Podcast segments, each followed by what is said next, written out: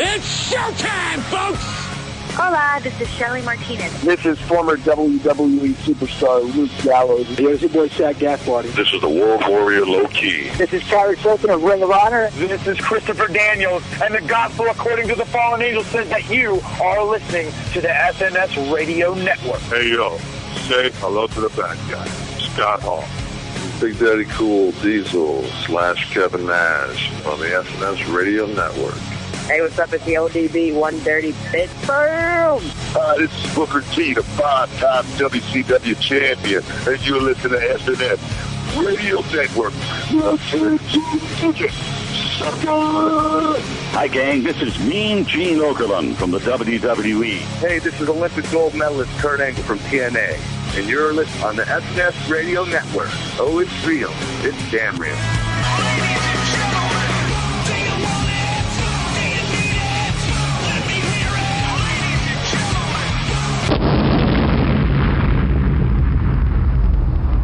The world is listening.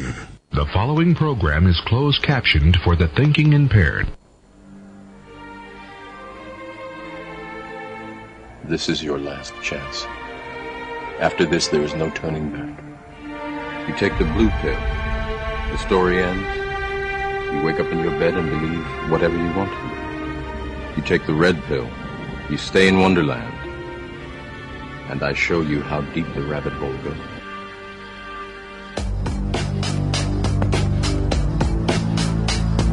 You are now jacked in to the virtual matrix. Please stand by for all the latest in professional wrestling, video gaming, movies, and entertainment with Chris Kelly of Headlocks to Headlines.com and the latest in video gaming with the sensational sequel. What? Yes, he's back. And here is your host, the Force is strong with you. Henceforth, you shall be known as Money on the mic, JJ Sexay. Remember, all I'm offering is the truth.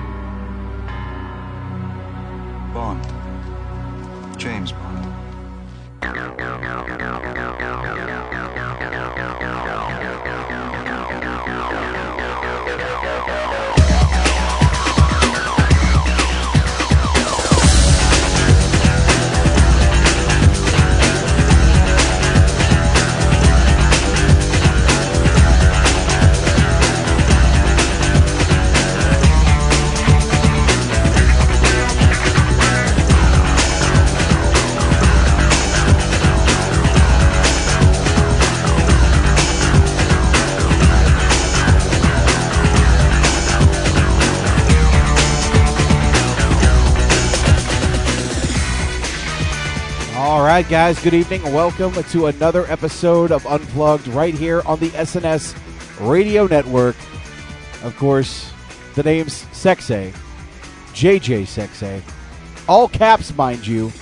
Mr. Money on the mic. I am in a, a fantastic kind of mood this week. I, I don't really have a reason. Well, I mean, well, okay. Technically, that would be a lie. Yesterday was was technically my fifth year wedding anniversary. Me and Harmony have been married actually five years now, so had a wonderful day spending with my wife, just relaxing, no stress, no fuss. It was a good day. What can I say?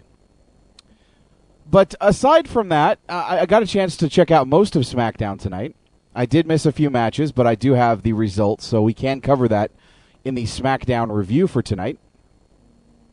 That being said, I found it rather interesting that once again we are having the fallout from the draft. We're still seeing the guys from Raw, or from SmackDown rather, who were drafted to Raw still on the show. We're seeing the new guys that were drafted from Raw to SmackDown. And I got to say, I, I'm not a big fan of the red and blue shirts.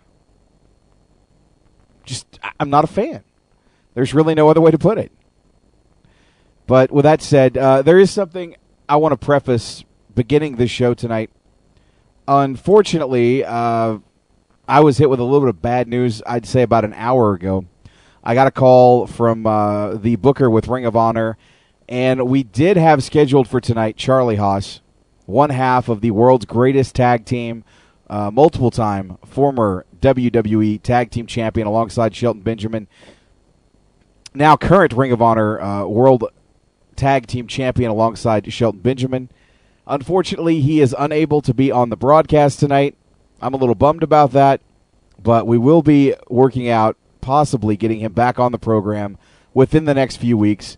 I know Crowley's going to be working on that, but uh, I was told to uh, send the apology to you guys. Unfortunately, something came up tonight, and Charlie Haas was unable to make the show. That being said, I'm not going to let that be a downer. Uh, again, I've said this many times before. This show does not revolve around the guests that are booked. We have a good time on this show. We talk wrestling, we talk video gaming, we talk movies, we talk just about everything on this show. Nothing is taboo. So I'm not going to let that get under my skin tonight. A lot to talk about, a lot of things to cover in the next two hours or so. So, with that said, let's go ahead and jump right in to uh, tonight's edition of SmackDown on the Sci Fi Channel.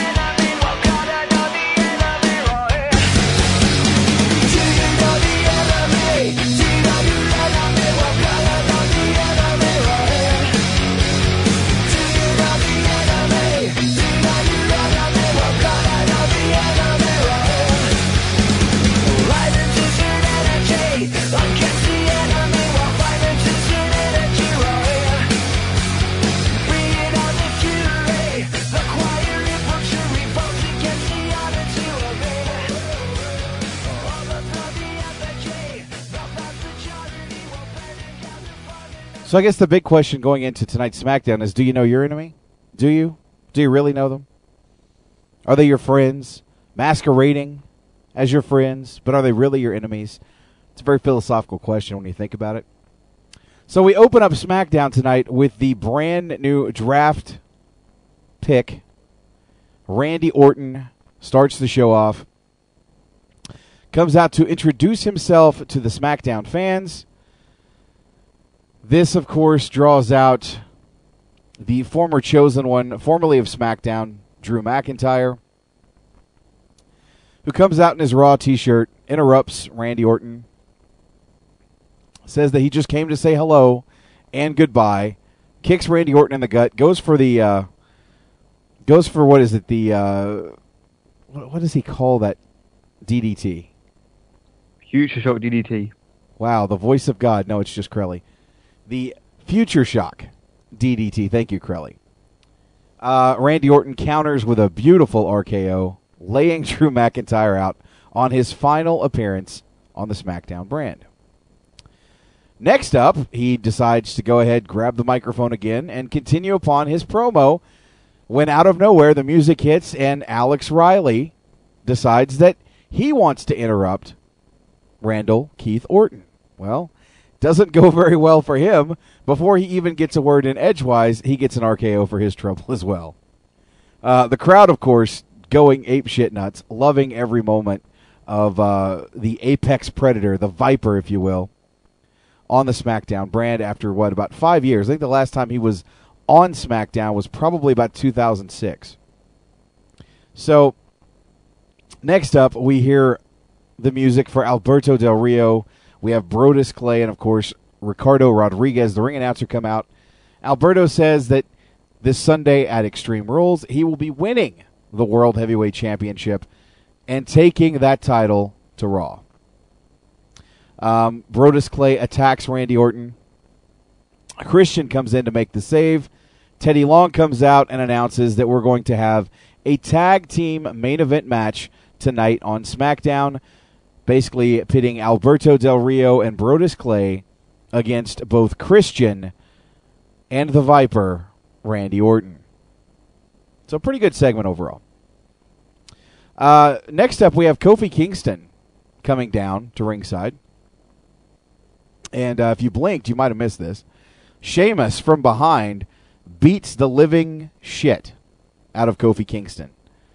I mean, beat the hell out of Kofi Kingston. Never got one bit of offense in. Just dominated Kofi. Uh, what better way to send Kofi away than to just completely destroy him? So uh, I guess this is obviously going to set up. The rumor is, I thought we were going to see maybe Wade Barrett and Kofi Kingston for the Intercontinental Championship, but it looks like they're going to make a U.S. title match going into Sunday's Extreme Rules between Kofi and uh, and Sheamus. Kind of leads me to believe that possibly Kofi Kingston's going to win and take the U.S. title back to the Raw brand, considering that as of right now, SmackDown has both the mid card championships. Pretty safe bet, I would think. Um, next up, we have Michael Cole, who's cutting a promo and talking about how he's going to dominate both Jerry the King Lawler and Jim Ross this Sunday at Extreme Rules. And uh, basically, kind of does the Arkansas Razorback woo pig suey in talking about JR. Announces uh, the man who will be in his corner, his partner, if you will, in this match at Extreme Rules, Jack Swagger. Uh, we have a matchup between Jack Swagger and Sin Cara, which literally was 90% Jack Swagger offense. Jack Swagger dominated Sin Cara. Uh, there was one spot in particular that I loved. He actually has Sin Cara down on the ground and is pushing, he's doing the push ups off of Sin Cara's body. Which I thought, man, he has got to use that. If, if this is the gimmick with him going forth, uh, if he's going to like humiliate his opponents, I think that's the perfect way. I mean, does everyone remember Scott Steiner for the longest time would do push-ups in the ring? I think it's great to actually do push-ups off your opponent. I mean, nothing says I'm dominating your ass like push-ups. So uh, I really enjoyed that. Of course, uh, Sin Cara actually, I do believe, got a roll-up and won the match over Jack Swagger, even though Swagger pretty much dominated him the whole match. Uh, we, we, get a, a basic uh, a basic problem started between Michael Cole and Sin Cara, who was not happy that Swagger's head wasn't in the game going into Sunday's Extreme Rules. So, pretty good segment. I, I just I wasn't impressed. I don't know how much editing they did on this particular match, but I got to be real honest. I was not impressed with Sin Cara tonight. I mean, Swagger literally dominated him. So, we'll see where that goes from here. Um, we see a backstage segment next up with uh, Rey Mysterio being, I guess, wished congratulations by the great Khali and Ranjin Singh as he's going to the Raw brand. A little back and forth between Ranjin and Khali. And then all of a sudden, we're introduced to one of the newest characters. Uh, I guess it's going to be debuting on the SmackDown brand in the very near future. A man that I have a, uh, a loose affiliation with. I've worked with for several years here in the uh, Canadian wrestling scene. Uh, Jinder Mahal, who he's wrestling as in FCW right now, I know him as Tiger Raj Singh, who wrestled for Stampede Wrestling and, of course, uh, Prairie Wrestling Alliance, and I do believe was the Prairie Wrestling Alliance champion before signing a developmental deal back in 2009 2010 uh, with World Wrestling Entertainment.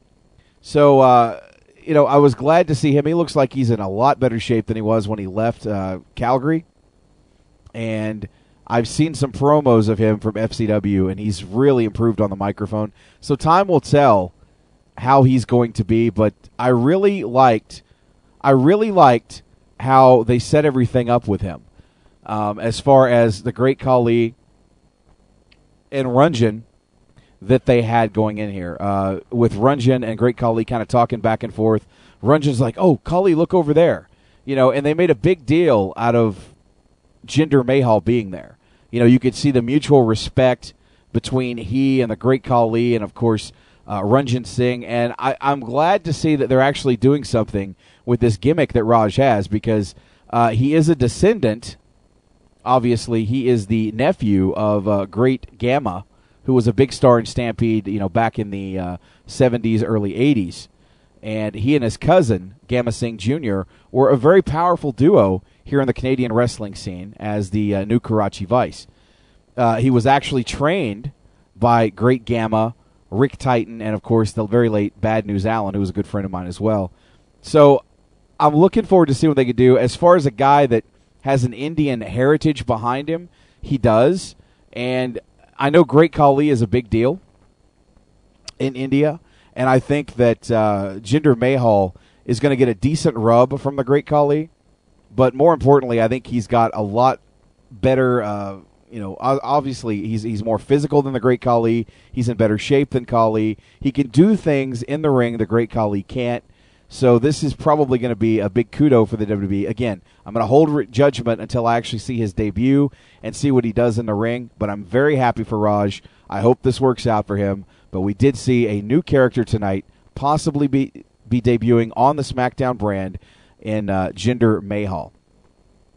So next up, we actually have a match between Rey Mysterio and Mark Henry. Match doesn't last very long. And in the end, if I'm not mistaken, Rey Mysterio, uh, I believe, didn't Rey Mysterio get the win, Crowley? No, it was a DQ. Yes, DQ after Cody Rhodes ran out and attacked him. That's right. Yeah, Cody Rhodes just came in. This is this is the match that I actually missed. I had to go pick up Harmony from work.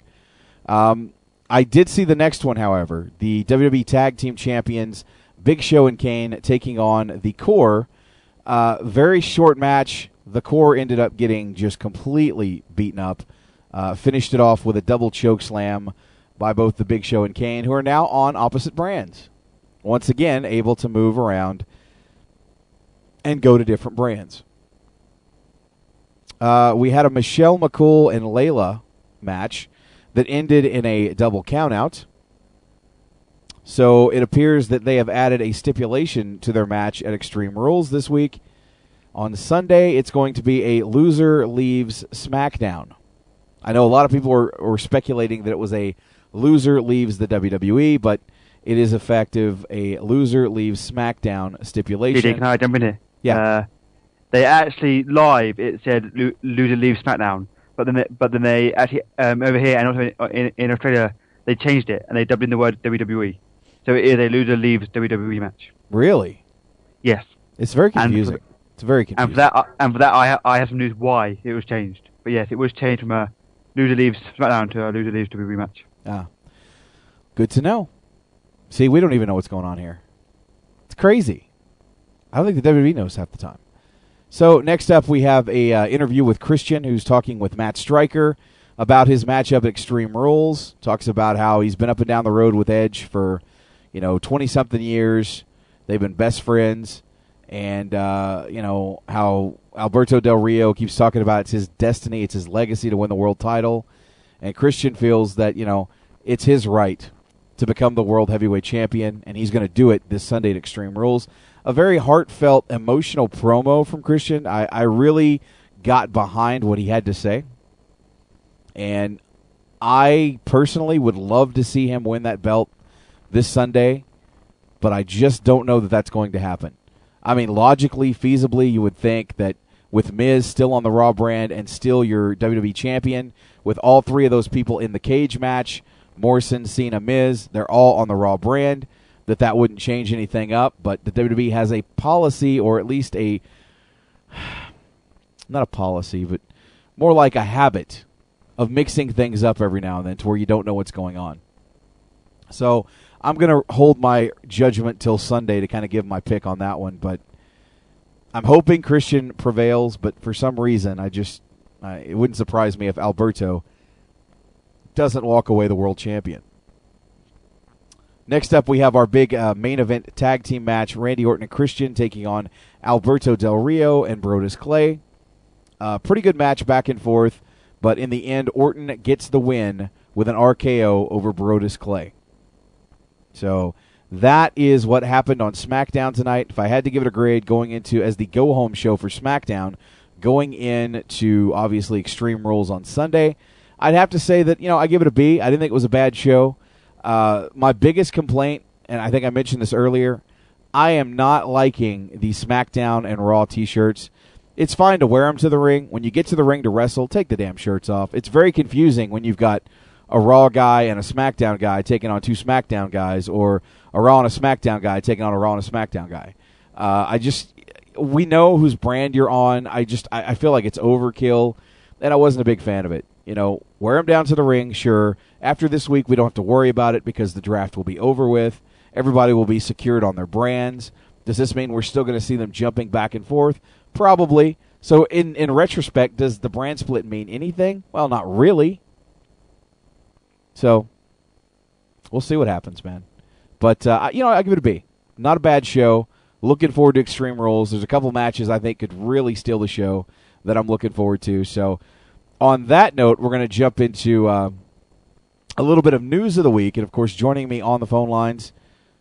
Headlocks to headlines.com, the official news source of Unplugged and most of the other shows right here on the uh, SNS radio network. The man with the plan, the international sensation, Chris Kelly. You know, have you noticed how they've started calling Sin Cara the international sensation? I think that's kind of stealing my idea from ages ago, but different. You know what? WWE can keep that idea. The world is listening, Krill. But as I mentioned earlier, yes, um, the Michelle McCool match. Um, it was announced at, at, at, a taping that it was a loser leaves SmackDown match, but then they dubbed over the audio, and it was quite quite poor dubbing because it was like a, like such a different pitch. But yes, it's a loser leaves WWE match, and there, and there's a reason behind this. And this will be shocking. Michelle McCool, I mean, sorry, spoiler alert. One, two, three. Michelle McCool is apparently leaving the WWE after Extreme Rules. She She's parting ways with WWE after Extreme Rules. Well, and I, I can believe that simply based on the fact, and I'm pretty sure the reasoning behind this, it doesn't take a rocket scientist to figure this one out. The reason behind this being that, for most of you that don't know, Michelle McCool has been married to The Undertaker for, what, about a year now?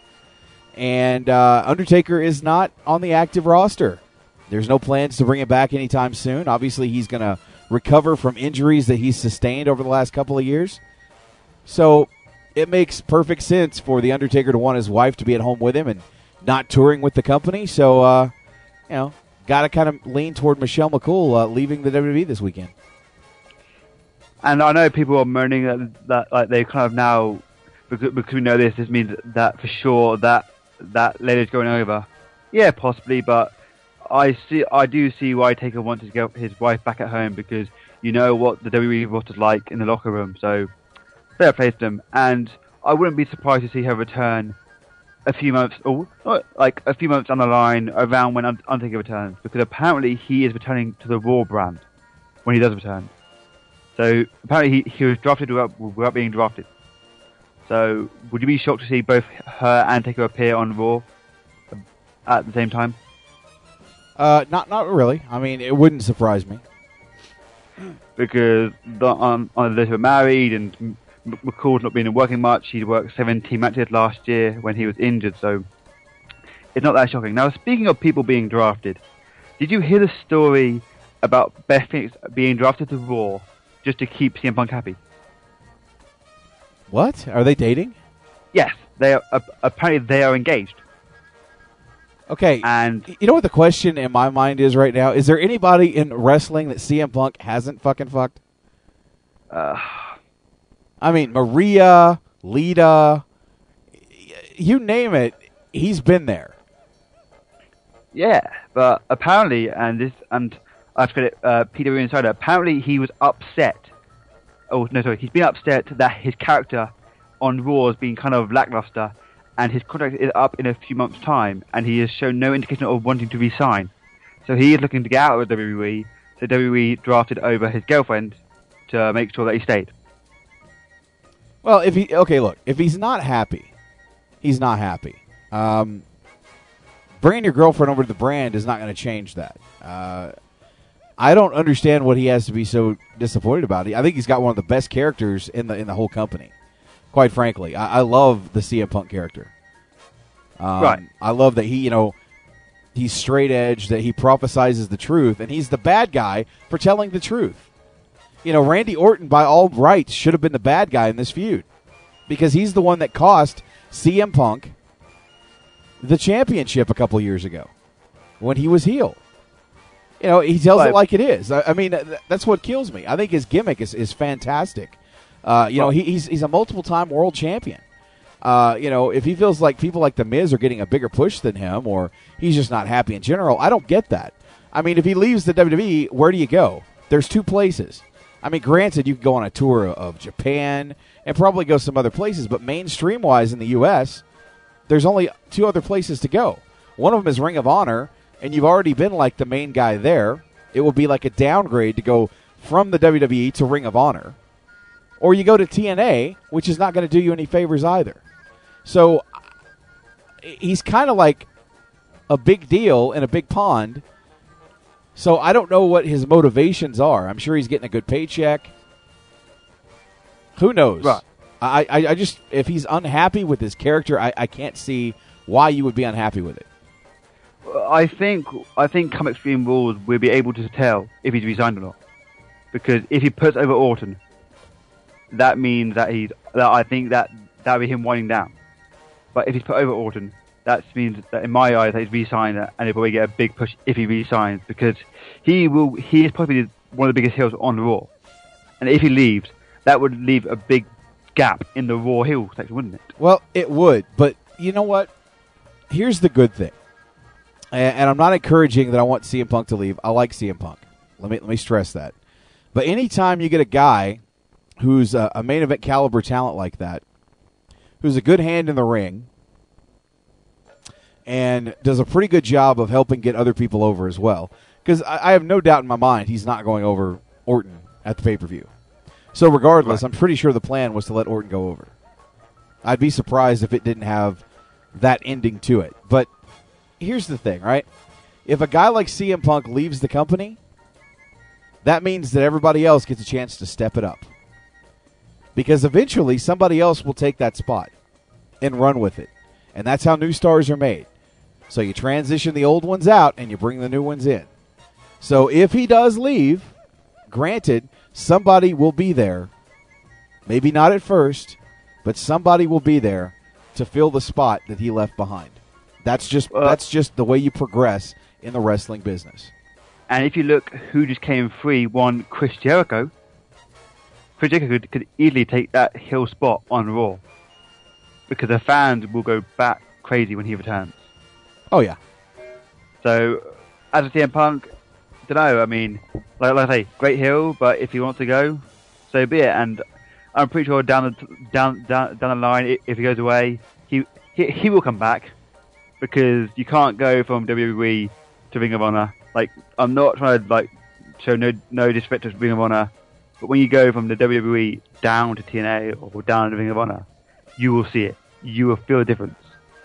And I think, given time, Punk will come back and he will be world champion because his gimmick is just so fantastic. But I do see where he comes from. He's not as big as, he once was. Saying that, I do prefer the, the new Nexus compared to the the old uh, um, SES. Who knows? Now, um, did you get a chance to see this week's um, Superstars? And Ah. did you get to see um, DH Smith's new gimmick kind of thing, where he was a mix between JBL and he also mocked Hulk Hogan? Well, I, okay, hold on a second. Look, before you start spreading like shit around here, I don't think it's his new gimmick, more or less. I don't know what the plan is for DH Smith at this point. But here in Calgary, and I learned this after I moved here in 06, uh, every, what is it, July when they have the, the, the Stampede here, which is like a, which is basically like a, like a state fair. You know, where you got all the rides and you've got like rodeos and they have chuck wagon races and stuff. And, you know, they have a lot of concerts here during the Stampede. And during the week of the Stampede, they have this big parade. And every year they usually white hat somebody. So they give them a white Stetson hat. Uh, a few years before, I guess, Stu Hart passed away, he was white hatted here in Calgary.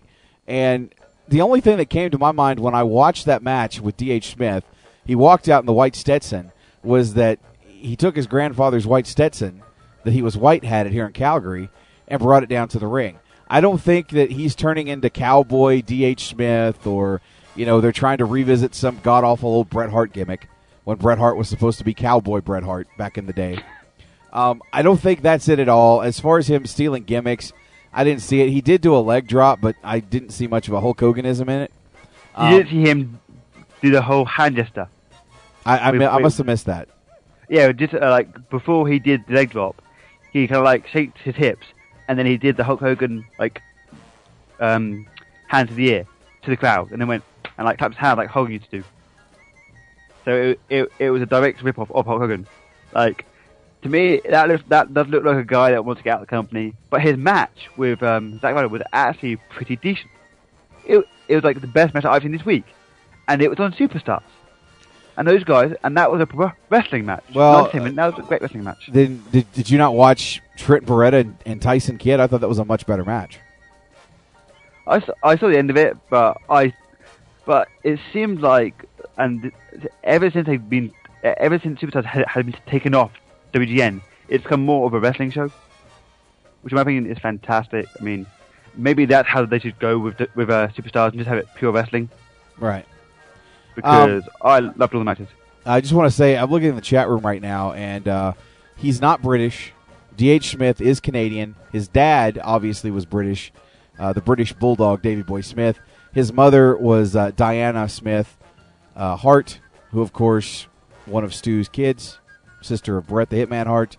Uh, so he actually was, I believe, born in Canada. So he is a Canadian citizen. So, um, but that is what's going on with D.H. Smith. I just wanted to update that. But- Mr. Murray six then- six six. Yes, you're welcome. And then when he turned, and then when he turned heel, they turned him into, you know, they at first they they tried to turn him into the Canadian Bulldog when he, when he turned heel first. Well, no, actually, they, they actually debuted him, and I, he was kind of going under the Canadian Bulldog gimmick. And you know, he debuted with the company what in 2007, had two matches, I think, and then was suspended for uh, for steroid use when they Well- enacted the wellness policy. The way the the way that they brought him in was quite bizarre because they showed his they showed all his dark matches on WWE.com. Well, If you know, here's here's the messed up thing, man. I literally the weekend that I moved here, June sixth of two thousand six, when Harmony and I left Oklahoma in my car and made the trek from Oklahoma City all the way to Calgary. We literally were in a hotel the night they had the ECW invasion, and he ran out on Raw. and It was just that guy in the ring with all the Raw superstars. Yeah. He literally signed a contract right after the Hall of Fame in 2006 when Bret was inducted. And sat at home for about a year and a half. Wasn't allowed to work indies, wasn't working developmental, was paid to sit at home until they called him up and had something for him. Right. I mean, they literally, I I think they literally signed him just so TNA wouldn't get a hold of him. Yeah, and at first I thought he would get a, decent push, but then he just went flat, absolute flat. But what else you have? Well, speaking of uh, D.H. Smith, of course he wrestled this week on Superstars with Zack Ryder, and apparently his um his new internet sensation is becoming kind of a like a growing um like uh, trend in within the locker room, and a lot of people are saying that him going on the internet and getting over is a great idea, and they fully expect him to get pushed. Now, this is the way I do it. I would have him go on a mass winning streak on Superstars. Not on Raw, not on SmackDown, but get get him over with the, the fans on Superstars, then put him on to Raw. Because I think I think he has he has talent like like so much talent, and he could hold a mid card title. And I I think the WWE need to explore him being an an uh, a fan uh, sorry of the IWC being being his fans. Because I I think he's awesome. Woo woo woo. Spiky well, hair. you know, speak, speaking of Zack Ryder, look, he- here, here's the thing. I don't have anything against Zack Ryder. I think he is, uh, I think he's very talented. You know, I think he's he's he's very funny. He's got the charisma. He's not a big guy, and I I think he could be a good mid card guy, like you mentioned. Um, I got a chance to play last week the uh, Road to WrestleMania that you can download on the Xbox 360, courtesy of Matt Black. It's called Zack Ryder's Road to WrestleMania. Check that out if you get a chance. But um, not to really spoil it, he ends up having matches with The Undertaker and Triple H, and you know pisses off Vince McMahon and uh, you know John Cena and all these other guys, all these top WWE you know stalwarts, and ends up at the very end of the uh, the road to WrestleMania that you play through. He ends up winning the WWE Championship, uh, beating Randy Orton and becoming the champion. And I told Matt Black on the show this this past week on the Causecast, the the best ending he could have given that story would have been to have uh, Zack Ryder sleeping on the couch and had Edge or somebody walk in and wake him up and say, "Hey, uh, you're next up in this battle royal, and if you win the battle royal, then you get to go to to the Royal Rumble as a participant." You know, and it could have all been a dream. And I thought, what better way to end that story? Because I mean, let's face it. You know, as much as Zack Ryder is is an awesome kind of guy, and you know he's talented. I don't see him getting you know wins over guys like Taker or John Cena or Triple H or, or any of the main roster. Again, good mid card, maybe U.S. title, intercontinental guy. I just don't see him as a main event guy. I think, in all honesty, he might get released come the cuts because, like, I was in the I was in that, that chat room that they did for the WWE draft that lasted about three hours, and when it was announced Sheamus was the last draft pick, the chat room went crazy. Twitter went crazy. We want Ryder, and that is usually the death knell. If you if you're a guy that, that's on the lower card and not drafted, you're usually done for. So, but would WWE release a guy that gets more ratings on YouTube than NXT and Superstars put together? You know what? I, I think he's going to be okay. I, I don't think he's getting released. He's obviously got a following. I think The Office likes him.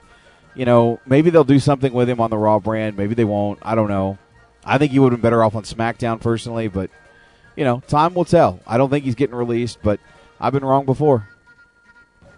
What else do we have now? Um, yesterday, no, sorry, today there was the WWE. Um, uh, it was the WWE Stock Investors Conference with Vince McMahon, and there was one question brought up to Vince, and the question was, when are you going to buy the three-letter company that's based in um, in Nashville, t- Tennessee, because they have the wrong people running it? And Vince McMahon laughed, and then the guy asked him because uh, because Stephanie is much smarter than Dixie Carter. And then Vince McMahon was just ignored it. And then he, and the guy goes, um, "Would you buy it?" And Vince goes, um, "I." Uh, um, the McMahon goes, "I don't know if ever sale, maybe, who who knows." Well, you know, I, I watched that today, and I, I found it funny that first of all, the guy that asked looked like a fucking retard. Uh, you know, I mean, again, uh, he just didn't seem like he knew what he was talking about at first. Probably just you know somebody that, that bought you know a couple bucks worth of stock and thought he should be there, and basically asked Vince McMahon, you know, if he was going to buy the company, and said that he, that Stephanie could run it better than Dixie Carter, and Vince McMahon said, "Well, I would hope so." which I thought was hilarious. You, you actually got to see on the video Stephanie and Triple H laughing their asses off. And, you know, it was a pretty awkward moment for Vince. I don't think that was something that he was expecting. But when you let just anybody in these meetings, sometimes you end up getting stuff like that. And I thought Vince handled the situation pretty good. It was awkward. But, you know, at the same time, if he was to buy the company, you know, he probably just end it, which, you know, is fine. He, at least he'd have, what, eight years worth of library to put on his wrestling channel a couple years? And he'll finally have Sting under contract for next year's Mania. He'll Sting un- under contract. Now, Sting would fucking go into exile and fucking retire and never be No, seen no. again. Sting would go work for Ring of Honor. No, in fact, he would go that far away. He would go work at at CZW. Just just get that far away from Mr. Man, He would go back to the indie scenes. He, he must not work at all for, for Mr. Man. But um, now, t- apparently TNA have uh, or recently trademarked a new name. They recently trademarked um, the term Impact Wrestling. And of course, this is the rumored new name for the company. And if the, and now if, if they're called the Impact Wrestling Company, that makes the initials IWC. I found that hilarious, considering that TNA aren't very friendly towards the IWC at all. Well, that, that's only if it, that's only if it's called Impact Wrestling Company. If it's just Impact Wrestling, it's just IW. Yeah, but the Impact Wrestling Company, when it, it, it would be called. That would be But- stupid if they called it the Impact Wrestling Company. Yeah, but this this, is the formerly formerly TNA. But do you think the new name would work? You know, I, I even heard people talk about Impact Zone Wrestling. There actually is a company called Impact Zone Wrestling uh, in Oklahoma. It's in Lawton, Oklahoma. I've, I've worked for them in the past. So when I heard all this, I thought, man, you guys are crazy with this. You know, I mean, Impact Wrestling, okay, sure. Impact Zone Wrestling, okay, maybe. Impact Wrestling Co. Uh, no, but hey, wouldn't it be funny if it was IWC? You're right. I, just, I, again, and I hate to sound like I'm just you know the worst fucking person to talk to in the world about TNA. I don't fucking care about this company. I gave them eight years, eight years of my life, covering their product, trying to follow it, trying to be a fan. And in the last year and a half, I felt like they just walked down to the ring and took a big hulking shit right in the middle of it, and that's what they're serving us all. So, as you know, I have boycotted the company. I don't care. If it were up to me, I'd shut the doors down forever and beg Ted Turner to please bring some wrestling back to the masses. Because I think he's the only one that might have a shot at doing anything with professional wrestling at this point in time. Well, it's quite bizarre because I was watching what's the what's their spin-off show called? No, isn't it called Explosion? Explosion, And yes. That's actually decent. That is just pure wrestling. And they have like a brand that they have JB and Taz on the announce team, and they have Christy Hemme as the ring announcer. And when they do Explosion, it's actually much better than Impact because it's just pure wrestling. And maybe that's that's the way that they need to go. Just like literally have no storylines, just have pure wrestling because we are wrestling fans. And that would that that would be a way to be the polar opposite of WWE. WWE is now entertainment. Why not have Impact be wrestling based? Just an idea. Well, you know, and, and since we're on this TNA topic, here's another one. Jeff Jarrett trying to get publicity for TNA any way he can, basically throwing out the challenge to uh, the Duke and Duchess of Cambridge. Yes, he decided to go to to the Daily Mail and call out Prince Williams and Kate, whatever her surname is, and challenge them to a tag team match. And after they they honeymoon in Orlando. All I can all, all I can say is TNA is a company that's built on publicity that's negative or outlandish. They either have to call out the royal family, or you find out about Jeff Hardy's continuance, or that Kurt Angle once again has a DUI, or has been arrested, or has been sentenced for his DUI. This is the publicity that TNA wrestling gets. That is that is the only publicity that they get, and that's what just I just die. I, I literally laugh my ass off and wonder why anybody still watches that show. I, I just don't get it.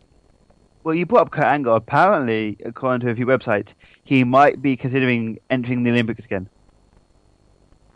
I'm being serious. Kurt Angle is considering going back to the Olympics. And I wish him luck. I think Kurt's a great athlete. Don't get me wrong. I'm a big fan of Kurt Angle. It just sucks that he watch, that he's on a program that I won't watch.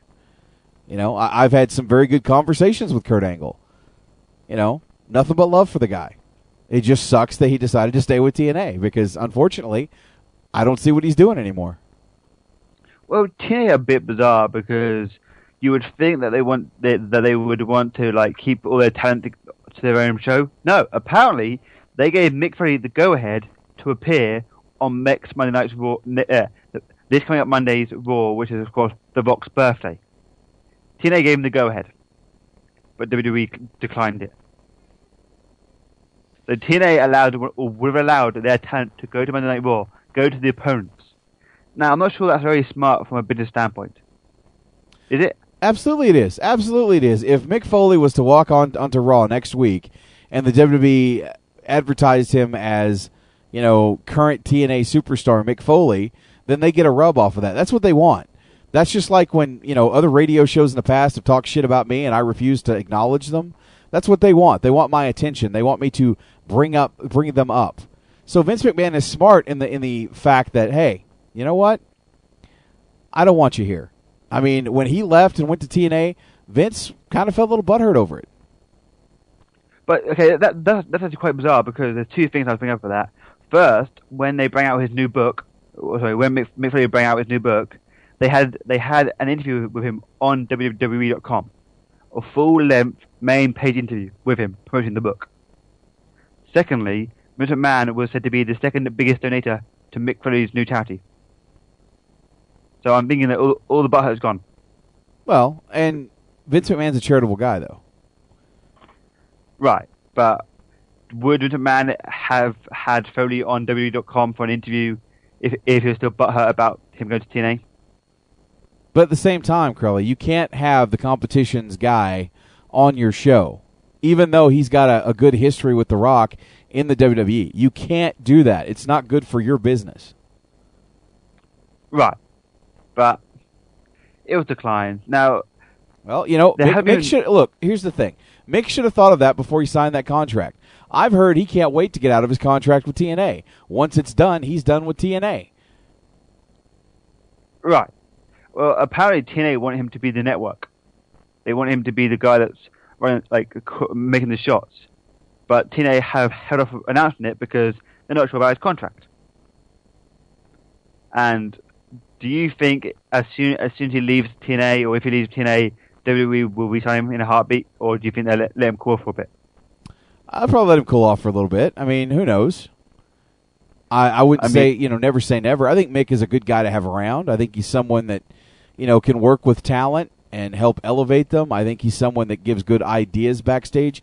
He's got a good mind for the business. He's good with the psychology. Uh, he would obviously be a, a great hand to have around as an agent. You know, I, I don't see Mick Foley wrestling in his in you know at his age right now. You know, as banged up as he is, I don't think that would be great for him personally. But I'm sure that at some point he'll be allowed back into the fold. He'll be a Hall of Famer one day. He deserves to be.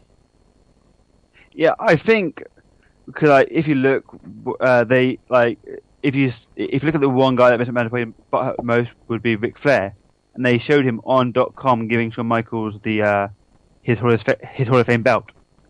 So I'm thinking Mr. McMahon isn't as butthurt as he used to be towards Ric Flair and Mick Foley. Well, but at the same time, I mean, I see where you're going with that.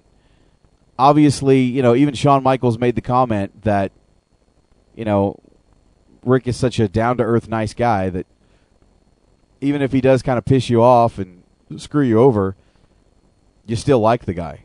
I mean, go back and, and watch that. He actually says that at the end of the video. And no, Shawn, I I didn't mean Ric Flair gave Shawn Michaels uh, the ring. He gave Shawn Michaels a belt. Yeah, and He- not a he gave- championship belt, just a, a regular, you know, I would say JC Penney 316, but no, it, that's not what it is. It's just a regular belt with a nice buckle, a nice metallic buckle, you know, between friends. Obviously, there's a lot of mutual respect and a lot of history between guys like Shawn Michaels and Ric Flair. All right. Now here's my last bit of news, and it's comparing the ratings for Impact and for Raw. Now this this Monday Night Raw got a 3.41 with 5.2 uh, million viewers, compared to, compared to TNA that got a 1.09 with 1.5 viewers overall. Really? TNA is now back down. TNA, is TNA is now back uh, is now almost back down to what the, what their rating was. What three years ago? Wah, wah, wah, wah. Do you remember the day when TNA put out a, a massive press release when uh, when they beat the the the ECW brand's re- uh, record uh, ratings like three or four years ago? Impact needs to get overhauled big time because if they fall bel below one million, I've I, I could see them getting kicked off Spike TV. Now, Crowley, there is one story that you neglected to mention since we're talking about TNA. Really, what's that? It's kind of a big deal. I wouldn't know. I, I'm what, what, what was it? Really? You wouldn't know that, you know, the honky tonk man reported. Ah. Yeah, see, this I didn't I didn't really want to report because I'm not sure it's 100 percent true. And hey, big claim to hey, hey, when has the honky tonk man been wrong? He has literally, in the last couple of months, when the honky tonk man has said something's going on, it's been 95% true. So Right. honky tonk man is uh, basically reporting that one of the reasons that Dixie Carter has stepped away from TNA wrestling is because her husband, Serg Salinas, uh, sexually harassed Karen Jarrett. And that's the reason she's back in the company, and that's the reason for them stepping down. Now, that doesn't surprise me, and with that coming out, I mean, I would almost say that, you know, again, I don't have the full story, but uh, Honky Tonk Man's been pretty right on the money as of late. and it makes sense with everything that's happened as well. You know, as, as Mac Daddy says, Honky Tonk Man, the most trusted name in wrestling news. what is the world coming to? When this guy is is like trumping Dave Meltzer, y- you know something's up, right? Yeah, I mean, I uh, to to be fair, I didn't report on headlocks because it did sound a bit. Mm, but then, if you go back and listen to everything that happened, and you take into account everything that Honky Tonk man has said to, to become true, maybe maybe that is true. Maybe uh, husband did sex- sexually harass Karen, and, that, and that's why she's still around. But if that's true, TNA is screwed because they have that lawsuit. They still they still got the one from Daffney because they they didn't pay her for insurance when she got injured by that uh, that giant wrestler. TNA, from a legal standpoint, right now is in big trouble. Dude, I tell you what. I mean, from a legal standpoint, yes. When you're looking in from the outs on this company, you've got a guy that's uh, you know possibly going to be a convicted drug felon who comes to work high, who's allowed to work high, who screwed up the ending of one of their pay per views and made the company look like douchebag on fucking pay per view. Uh, you know, we're talking about Kurt Angle, who's you know obviously making news because of you know driving under the influence, and now you've got this report, obviously even after the Daffney thing, with a sexual harassment lawsuit coming out of this. I tell you what, man, if I'm a professional wrestler, I do not want any part of TNA wrestling. If you fired me in the last six months, I thank you. And I know people are like, "Oh yeah, TNA have got a lighter schedule." In theory, they haven't, in because TNA are on the road basically every day, like WWE. So going from, so, so say if you're released from WWE, and you go, "Hmm, TNA, I make less money, yeah, I do the same dates." Would you really want to go there? And you know, hey, let, us take it a step further. I got no beef with Jeremy Borash, but he came out on Twitter December 23rd when Low Ki was released from World Wrestling Entertainment. Said, "Oh yeah, a company that releases their talent two days before Christmas. Yeah, I want to work for them." Uh, well, what was his retort when they released Jay Lethal on his fucking birthday? He didn't ask for his release. He was released because he was upset with the direction of the X Division that they had promised to do something with. And since he said something, the report coming out was the rumor was that he was released due to being vocal about it. But they fired the guy on his birthday. Again, Happy not a company, to not a company that I want anything to do with, whether it's watching or promoting or even helping to promote. I could give two shits about this company. The best thing that could happen tomorrow is the doors close down on TNA and it's fucking done.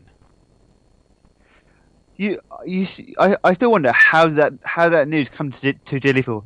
Happy birthday to you. Happy birthday to you. Now here's your P45. Actually, actually, you know how they probably broke it to him?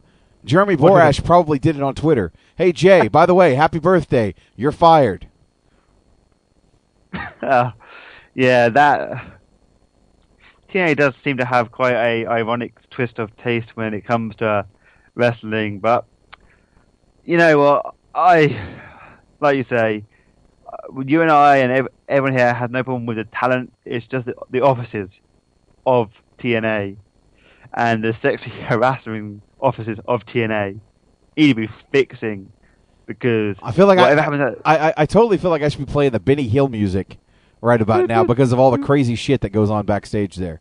You got people that don't know how to run the company. I feel bad for any guy or gal that has busted their ass from day one in this company, that they are still with this company that continues to fail each and every week because of the idiots that book the show or the morons that are in the office. It just sickens me. Why anybody would want to sign with this company if I was a professional wrestler and had the opportunity to work for TNA or work for Ring of Honor, I think I'd rather work for Ring of Honor and make a lower paycheck and actually feel like I'm accomplishing something as opposed to working for a company like TNA. But that's just me. Well, like you say that you like that that that you uh, make less money depends because I've heard from some sources that like sometimes only make about two hundred bucks for like a week's work. Yeah. So, and I'm pretty sure Ring of Honor will pay more than that, even if they're not on TV. So, I think going, I think going to Ring of Honor might actually be good for people than going to TNA. True that. But that's that's all the news that I've got. So unless you got any more wrestling news to discuss. Now, I think that's pretty much it for the wrestling news. We're going to go ahead and hit our commercial break, come back, and uh, I, think Ashley wanted to call in, and uh, we're going to talk a little bit with Ashley. And I think, actually, hold on, Sean, I think is calling in right now. So before I go to break, maybe I'll I'll take this phone call from the sensational sequel. He might actually have something of uh, credence to offer this conversation. Welcome to Unplugged, Sean. You there?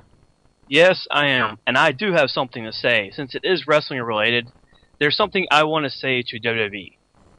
Um, number one, to Josh Matthews, if you don't know where you are, don't talk about where you are. Uh, Monday night, he mentioned three times about the location of where they were, the college, uh, which was, he called it the University of North Carolina State University. That's not the name of the college. The name of the college is North Carolina State University, or just NC State. That really ticked me off because WWE has really screwed up the last little bit with the fact that they're saying, "Hey, we're in such and such.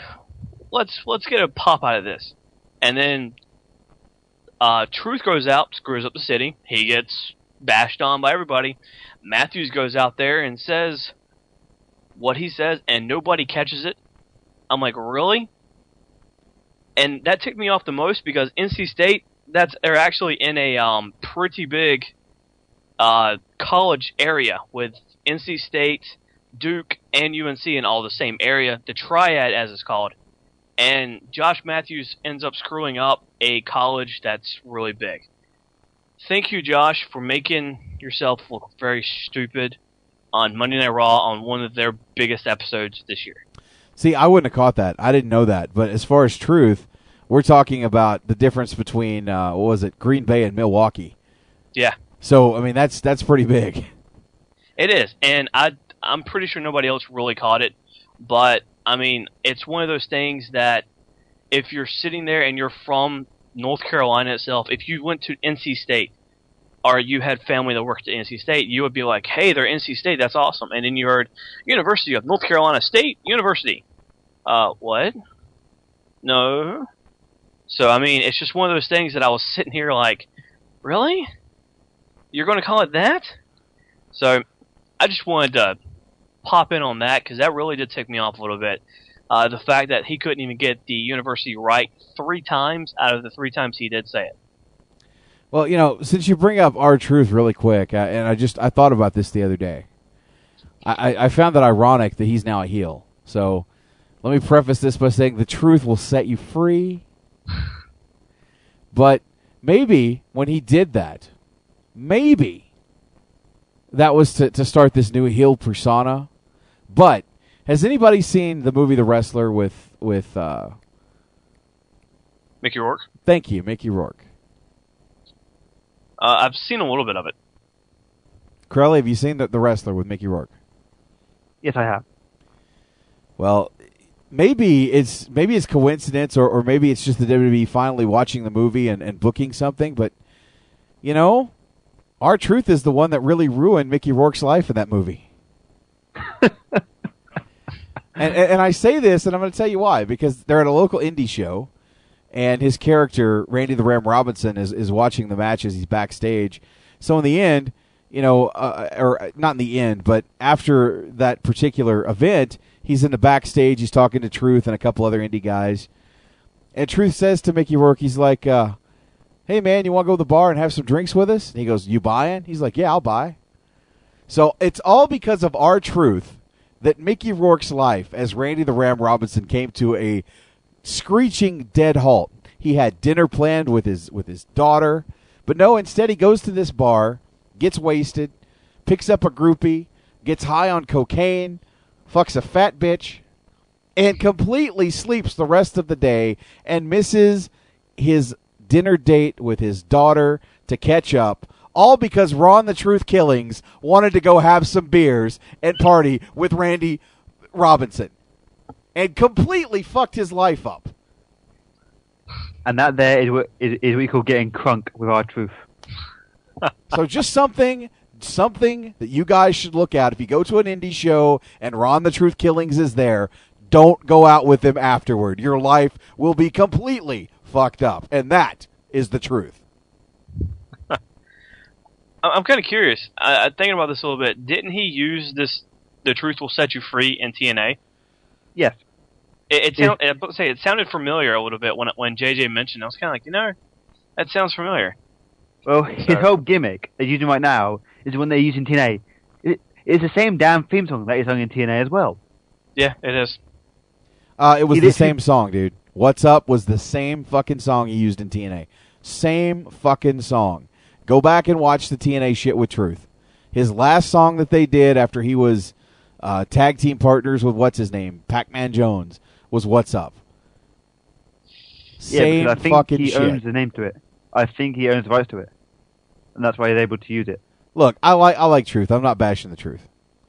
I'm just no, saying. Ron Ron is a great guy. I got the chance to meet him uh, during Vengeance when when they were in Charlotte. I mean, he was a great guy. He, he stood there and talked to the fans before he went in. He was with TNA at the time, and he was at Vengeance. And I mean, I got the chance to talk to him. He was a great guy in person. I just kind of wish they wouldn't have like stuck him as a face this entire time, because him being a heel has actually made me like him somewhat. You know, uh, as far as truth is concerned, I mean, I used to go back before he signed with the WWE back in, was it right back in 2000, maybe 99. I used to go to Memphis on a pretty regular basis and watch him wrestle as K-Krush. K Crush. He used to be called K-Krush. And then when he signed with the E, they, they turned him into K-Kwik. Get rowdy. So, but no, he used to wrestle as K-Krush, and I thought he had a lot of talent back then. So, I actually got to meet him back in 2004 at uh, an event called WrestleCon, which which was held in Dallas, Texas. Actually, it was Arlington, Texas, which was right on the verge of Dallas. And that's when I had was going to shows when Lance Hoyt was still wrestling as Shadow in PCW, and uh, got to meet Ted DiBiase and do things with Tully Blanchard. Anyway, I met Ron the Truth Killings at, at WrestleCon, and he was a pretty cool guy. I had no problem with, with Ron. And we did this banquet uh, that night for WrestleCon where it was like a dinner, and you had guys like uh, Ted DiBiase and I think Bruce Hart from Calgary was even there and did a couple Owen stories at this at this dinner. So after the dinner's over with, I'm I'm literally sitting at the table with like uh, Francine, and I think Killings was at my table and a couple other guys. And after the thing's over, D'Lo was there as well. After the uh, the event was over, we're walking through the hotel, and I'm I'm hanging out with these guys, and literally there is a Mexican wedding going on, like at the next hall, and Truth actually goes in there. They like people are coming out of the the dance hall where this wedding is, and people are, recognizing him as, as Ron Killings, right?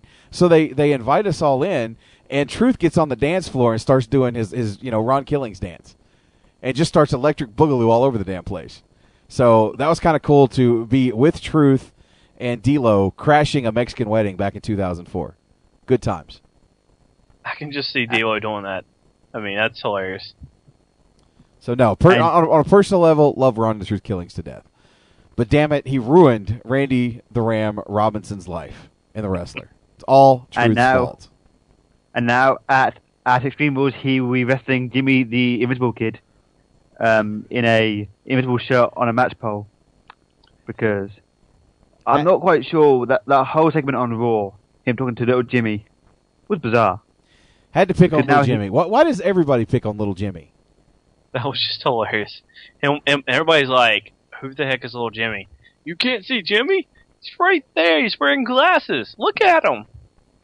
I'm wondering if he was a John Cena fan, and maybe he's wearing John Cena merch because we couldn't see him.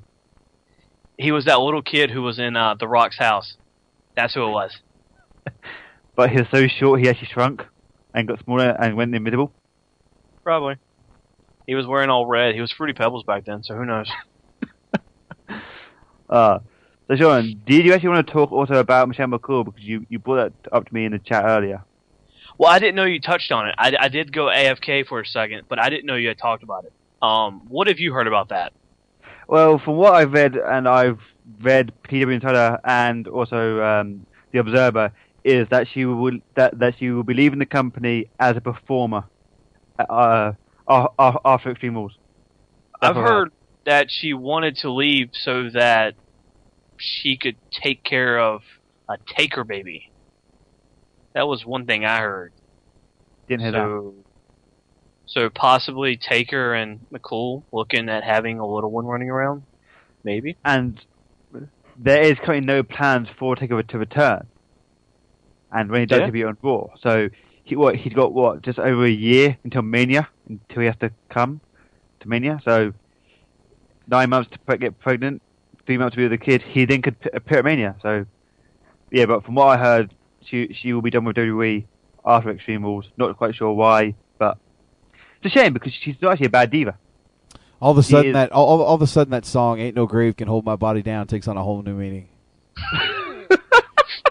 Oh my! Wow. And Only on that you, note, JJ. JJ. On that note, it's time for commercial break. We'll be right back with more unplugged, unless they pull the plug, right here on the SNS Radio Network. Right after God this, help guys. us all.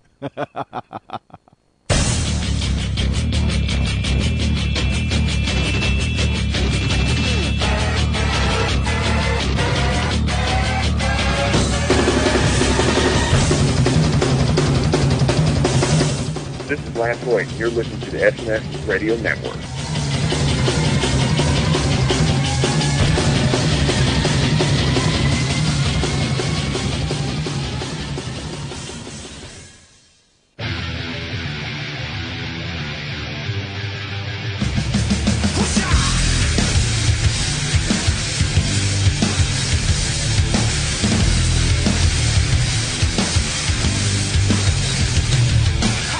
Hey guys, it's Mr. Money on the Mic, JJ, all caps Sexay of the SNS Radio Network. If you're looking for the latest news in professional wrestling and, of course, some of the best columns on the World Wide Web today, visit headlocks2headlines.com.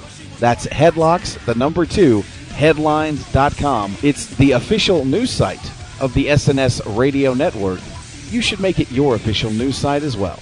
Once again, www.headlockstoheadlines.com.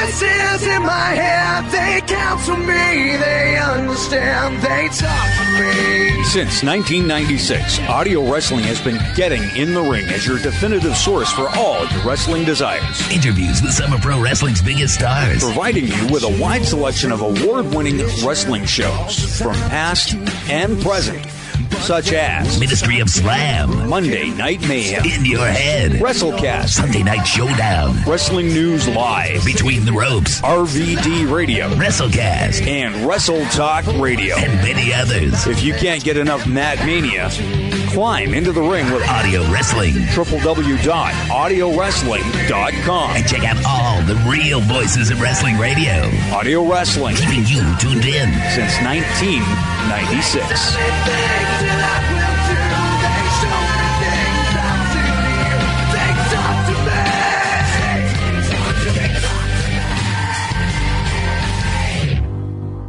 Is there gravity in this game?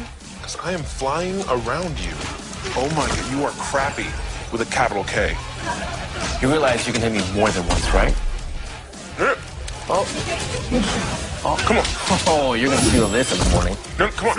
I really hope you don't want kids. No. No, no, no,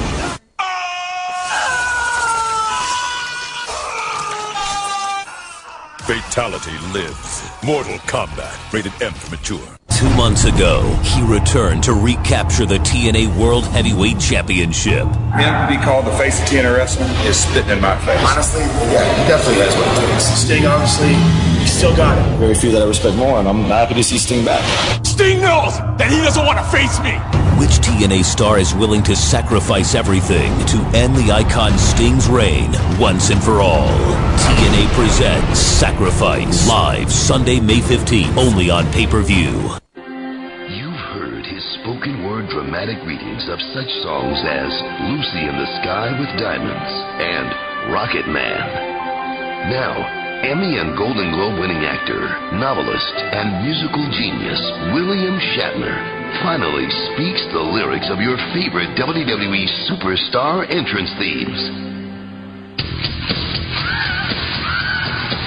I think I'm cute. I know I'm sexy. I got the looks that drives the girls wild. I've got the moves that really moves them. I send chills up and down their spine. I'm just a sexy boy. I'm not your boy toy. And what about this timeless classic? Your time is up. My time is now. You can't see me. My time is now. It's a franchise, boy. I'm shining now. You can't see me.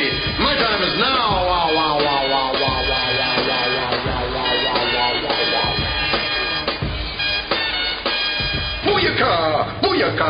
Booyaka! Ah. Booyaka! 619, hey! Ray Mysterioso. Booyaka! Booyaka! Booyaka! Booyaka! Booyaka! It's time to play the game! It's time to play the game!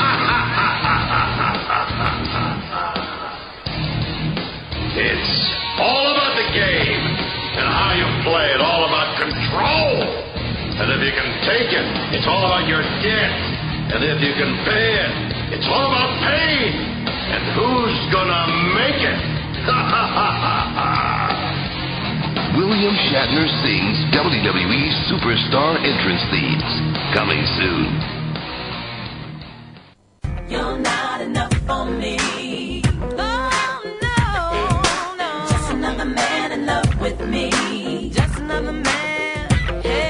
Guys, did you know Wrestling News Live is on Monday nights? Well, if you've been hiding under a rock, Monday nights at 11:30 Eastern, 9:30 Mountain Standard Time, the Trey Dog and JJ Sexay go over Raw, all the news of the week in professional wrestling. Make sure you tune in and stay tuned to the SNS Radio Network for all the great programs.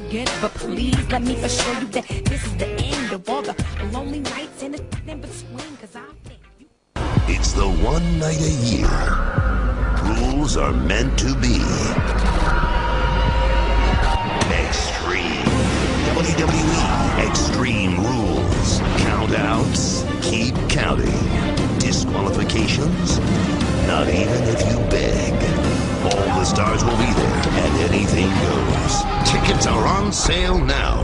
WWE, the best value in entertainment.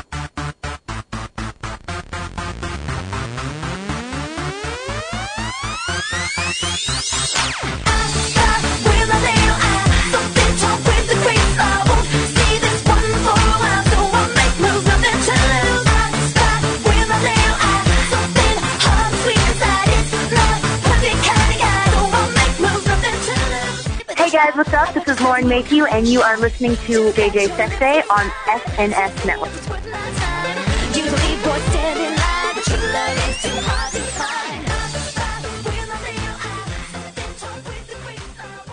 All right, guys, we're back right here, unplugged, right here on the SNS Radio Network. Of course, I am Mr. Money on the mic, JJ All Caps Sexay.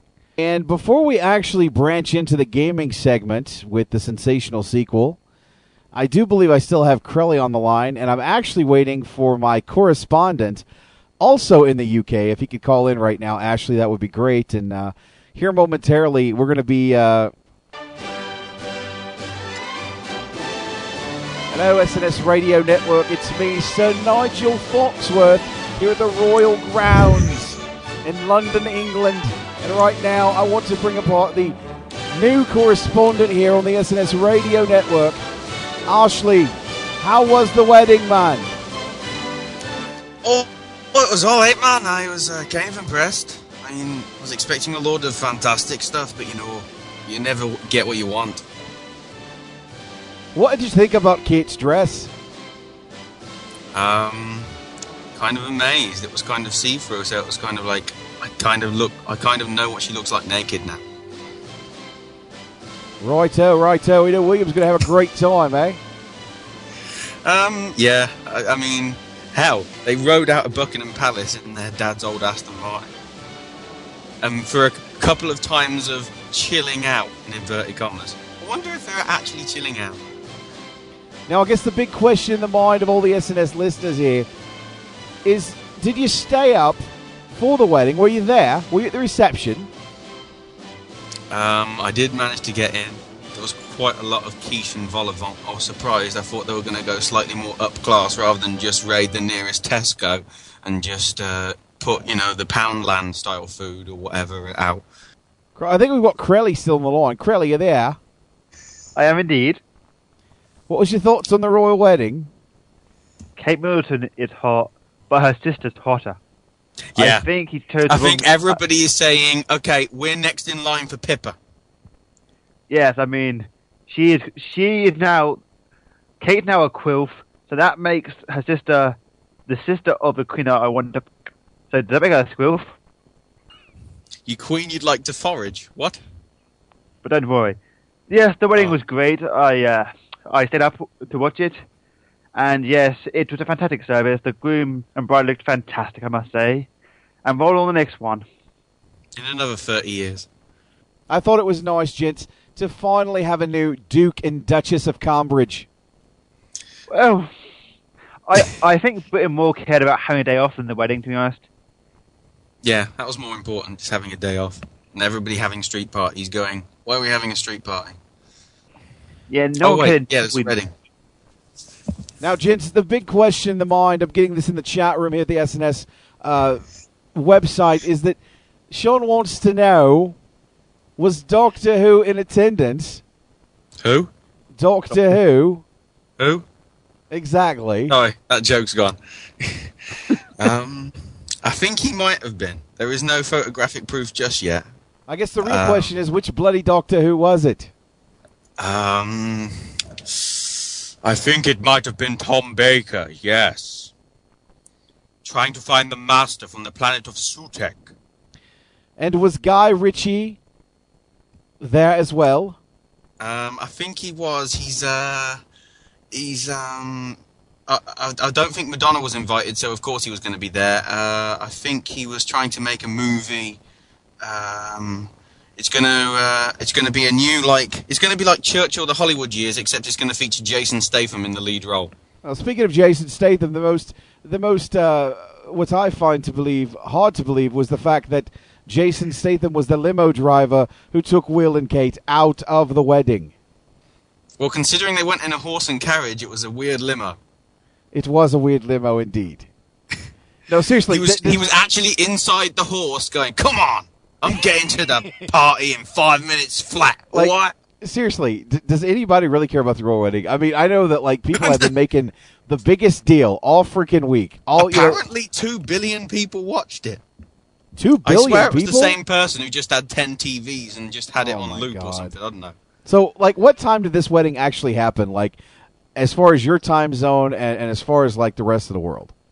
And it was 11 Yeah, 11 in the morning our time, so it would have been um, 6 a.m. Eastern. 6 Eastern, 3 in the morning for California.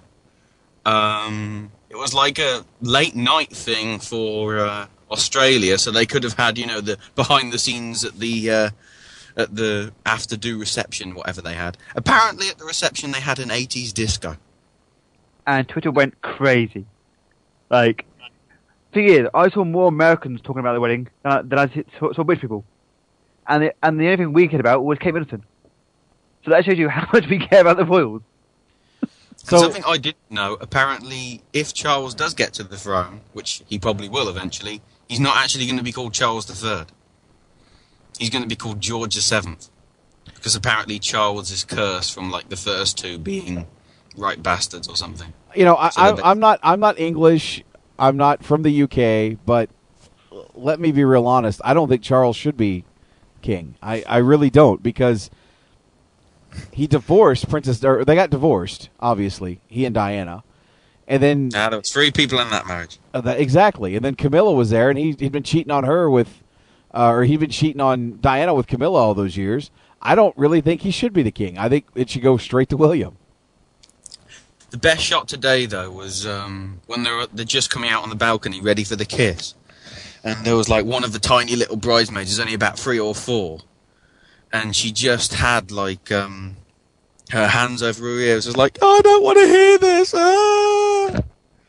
And then they bring out some epic, and then, and then they brought out some, some epic airplanes, some old school airplanes, which I thought was awesome. Like they brought out, you know, they brought out some Spitfires, they brought out the Red Arrows. Yeah, and back Lancaster some- bomber. It was That brilliant the was coverage from the Lancaster bomber. The guy was on there saying, "I'm here on the Lancaster bomber." Pause for about ten. That was it. I'm here on a Lancaster. Yeah, we get the idea. They just cut him off. It's like, yeah, just yeah, just get rid of him. Now, if you're just tuning in, guys, you're, Commentating on the Formula One. Just get rid of him. If you're just tuning in, guys, you're listening to Unplugged right here on the SNS Radio Network.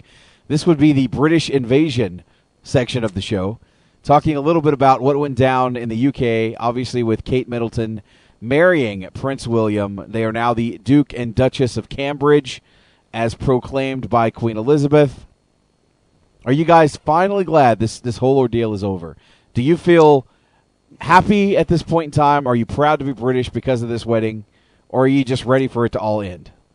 You know, I cared for about five minutes, but then I was told that I got tickets to watch Arsenal versus Man United on Sunday. So at that point, Oh, thought, you lucky sod! yeah, I'm not okay. I'm not even a fan of Arsenal or United, right? And I've been offered pit-side seats to the game at.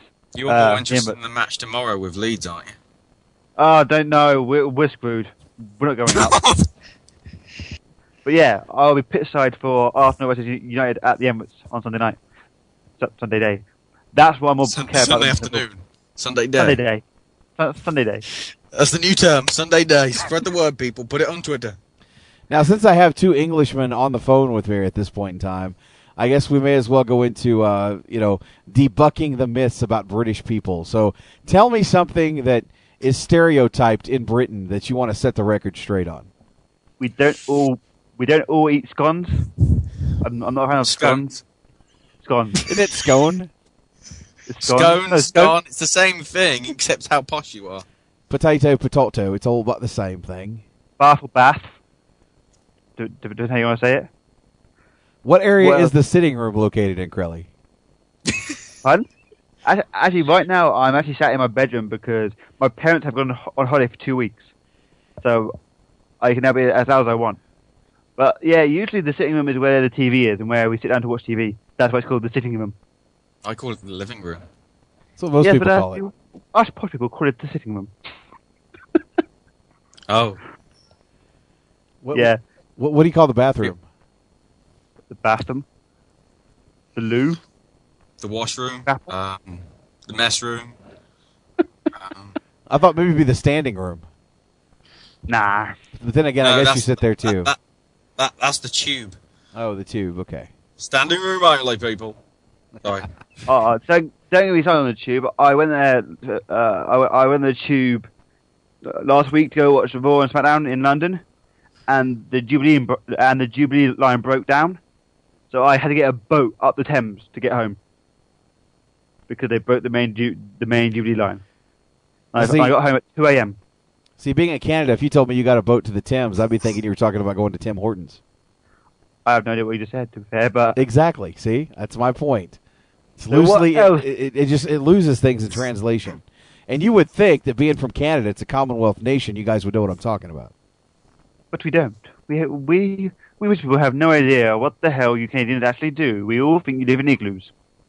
This this is true. And for the most part, it's Uh, true.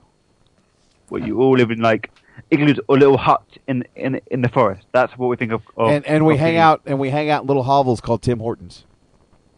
And you have like, do you know on do you know on South Park, uh, where where all the where all the Canadians have like heads cut in half, like flap flapping heads. That's how I think of all Canadians, like like Terrence and Phillip from, from South Park. I hear you. I hear you.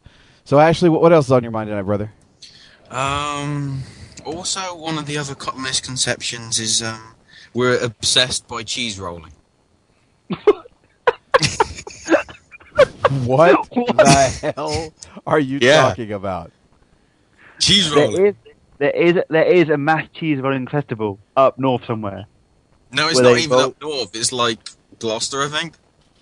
Well, that's so north for me. basically in basically in the Midlands, which is the Middle Lands. Well, that's north for me because I'm down in Hampshire. Yeah. So, yeah, So they- it's not like North North. It's not like Leeds North. It's like in between. Yeah, Yeah. they throw a big pile of cheese down a hill, and the person Yeah, they just they basically make a big huge Babybel and just chuck it down the hill. Wow. that was And news to me. in- and Yeah, they basically have 40 people on top of the hill. Normally it's muddy, and basically they chuck it down the hill, and the people have to run down this hill, which is like a one in two incline. So basically, you just, I mean, half the time people just roll and basically get hugely, you know, hugely, wrong word, severely injured or something if they do land wrong. we also we don't we, we don't all own uh, corgis. We don't all ride horses around. We well, don't we do own corgis, except they're corgi to collectible cars. Yeah, the, the the only woman that oh the only person that owns corgis is the Queen. Did you know the Queen also owns all- uh, all the swans in in England? Did you know that? If you kill a swan, you basically have to tell her. Yes, she owns all the swans. And then as once you tell her, you can basically have it as roadkill. And also, do you know that it's legal to draw on the Queen's face on a like on like a pound coin? Because that's that's classed as defacing the Queen. Do you know, You know, we have a same rule in, in America where you deface money because you're illegally drawing on money. It's the same law.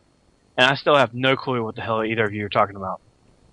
Neither do I. Well, we Sorry, we I could get just- quick and just start talking about the football because I I I could spend hours talking about the football and how crap Leeds have done this season. Actually, which team do you support, by the way? Oh, a team that isn't in just as good form, Aston Villa. Which it, the only positive thing is it's supported by Tom Hanks. So apparently our team is like a box of chocolates. You never know what you're going to get. At the minute, But- it's kind of shitty. But you've got a good team. I mean, you got um, Ashley Young on the wing. You got um, Agbonlahor up front. And James tonight Milner on there. Sports Night, I think your team your team is in a top ten. tonight on Sports Night Cricket, and the seam bowler is coming in on the wayside. And also the return of the indoor league. Basically, people throw darts at each other and drink loads of booze. So I'm in. So next season, where do you see Aston Villa finishing? I don't know. To be honest, we could Well, go do anywhere. you- well, do you think that they that they will get relegated, or or do you think they're safe? I honestly think you're going to see, I mean, as Robbie Savage said on the radio, three teams that have a W at the start of their name. Yeah, but and I I do think that your team is too good to go down. I mean, you got like if you look at the last England game, there, well, there was five or six players that were from Aston Villa in that squad. Yeah. So, but but yeah, knowing if, if, if Villa did go down, it would be like, yeah, I want to go somewhere else, please. Um, the- no. what, what the fuck are you guys talking about? Good question. Oh, God. it help us literally is all, a British please. invasion we've just taken over and nobody has a clue what we're going on about. All right, this British invasion is over. It's Thank over. you, It's finally. Done. It's done. Fun time is over, people. Oh, but yeah, yeah, you said that nothing was taboo, so we're talking about sports, British sports. Yeah, you call it football. We call or uh, you call it football. It's actually called soccer. That's We're because about British it is, sports. whatever no one cares it is about British. both, both America and England went out in the same round in the World Cup last year, so I think we're about level pegging. That's true. And the reason true. that you call it football is because you took the concept of rugby, which his full name is rugby football. You didn't want to call it rugby, so you took the last name and called it and called it football. And there's your history, and there's your history lesson. Well, For I good. call it rugby rugby, like warrior warrior. God, help us all, please. You name it twice just because it's, it's that great. New York, I, New York. New York, yeah, yeah. New York, New York. Um, I actually used to play rugby for a bit. I, I used to be the uh, the number eight for my school team, and I actually scored quite a few tries. But I and for think that, it- you get one clap of applause. no, for that I actually got suspended because I broke someone's ribs. For that, he gets he gets slapped in the in the face with Matt Hardy's penis, so we can move on. Yeah. Ashley, a- anything else further, man? Before we jump into the gaming, Um, I'll stay on the line for a bit later because after the gaming, I want to. I don't know whether anybody's interested in the new Thor film that's coming out because I've already seen it. Yes, I totally want to hear about Thor, so we'll keep you on the line. To uh, Sean, you for Al. yeah, let's let, let's go ahead and transition over to a very very confused and utterly upset sensational sequel. Sequel, what's going on? Oh God, help us all now. I don't know if I can continue with the news. Don't I don't your wrist; it'll be okay, buddy. Oh, just hand me the gun. Let me get this night over with. There's Dag. nothing. There's nothing like hearing two people from the UK in stereo, huh? Having having Crowley is just bad. I mean, uh, hearing Ashley at the same time, it just makes me want to get the noose out and just, oh well. I guess the Um, I I guess the only thing worse could be actually seeing them in 3D. Or two Crowleys. Or 4D. Okay. All right, Um, Sean, you're up, buddy. Yeah. um, we'll get to the piece that I know JJ wants to talk about in a in a few minutes. Uh, there's some news that has been going around, and I want to definitely get on this. Um, first thing out, we'll talk about a few numbers. Xbox, X, crap, Xbox uh, sees its record fiscal quarter three sales um, come out. Kinect sold 2.4 million units in the quarter three. Um, basically, that's a huge jump up. I mean, quarter two was a little bit under 1.3, I believe. So 2.7 just in quarter three is amazing numbers.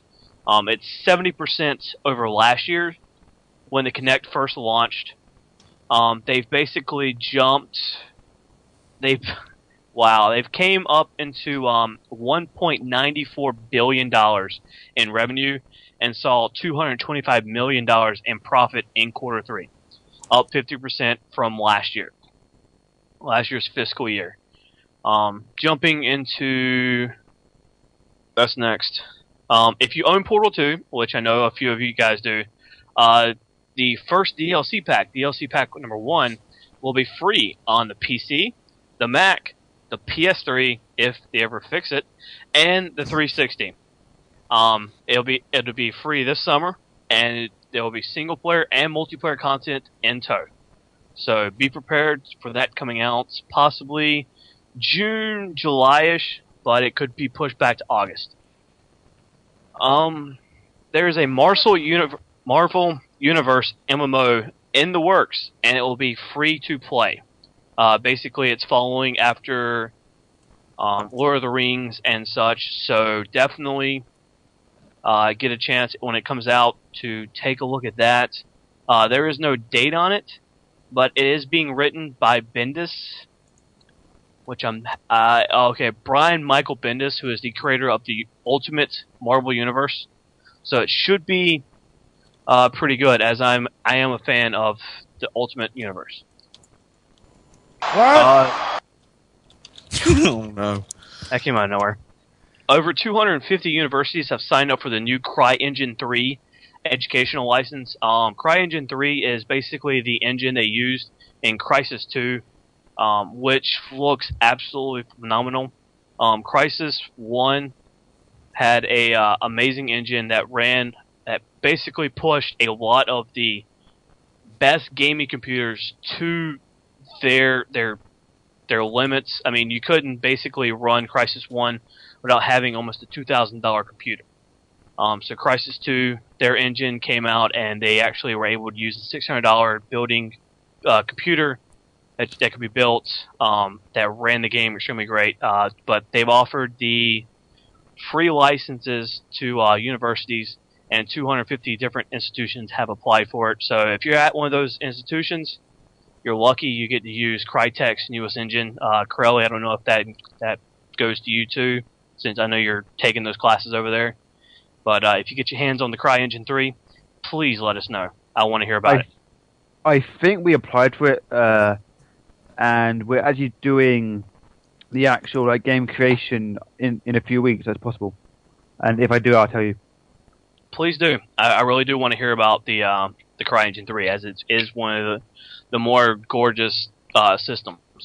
Um, if you're a PC fan like I am, and you are definitely a fan of Blizzard, uh, word has come out that Diablo 3 is in the home stretch and could be possibly. Don't quote me on this. Could be coming out in the holiday of 2011. Um, if you are a Blizzard fan, you know that Blizzard will finish the game when it's finished. Uh, they don't do release dates, so don't quote me on a 2011 launch, please. Um, last piece before we get into the big news of the gaming week. Um, Redbox has is officially launching game rentals on June 17th. Um, they have been testing it out with um, game rentals over the past two years, um, but now they're officially going to launch it on June 17th, 2011. So if you use Redbox, there you go, go try it out. But um, I'm more of a fan of of GameFly, so that's just opinion.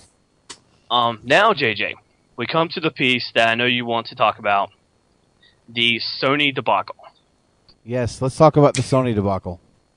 Um, we have to really. Yes, we do, Crowley. Because it is, in all honesty, the biggest news story to come out this month.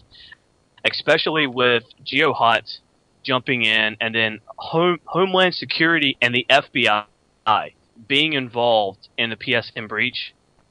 There's something going on here. So let me start out with GeoHot and his words that he used from G4. Um, GeoHot basically said that they, that Sony was having too much of a war on hackers, and that they kept hiring lawyers instead of hiring security experts. So when you don't hire your, your security experts to cover up your Sony systems, you've basically you're basically asking for a problem.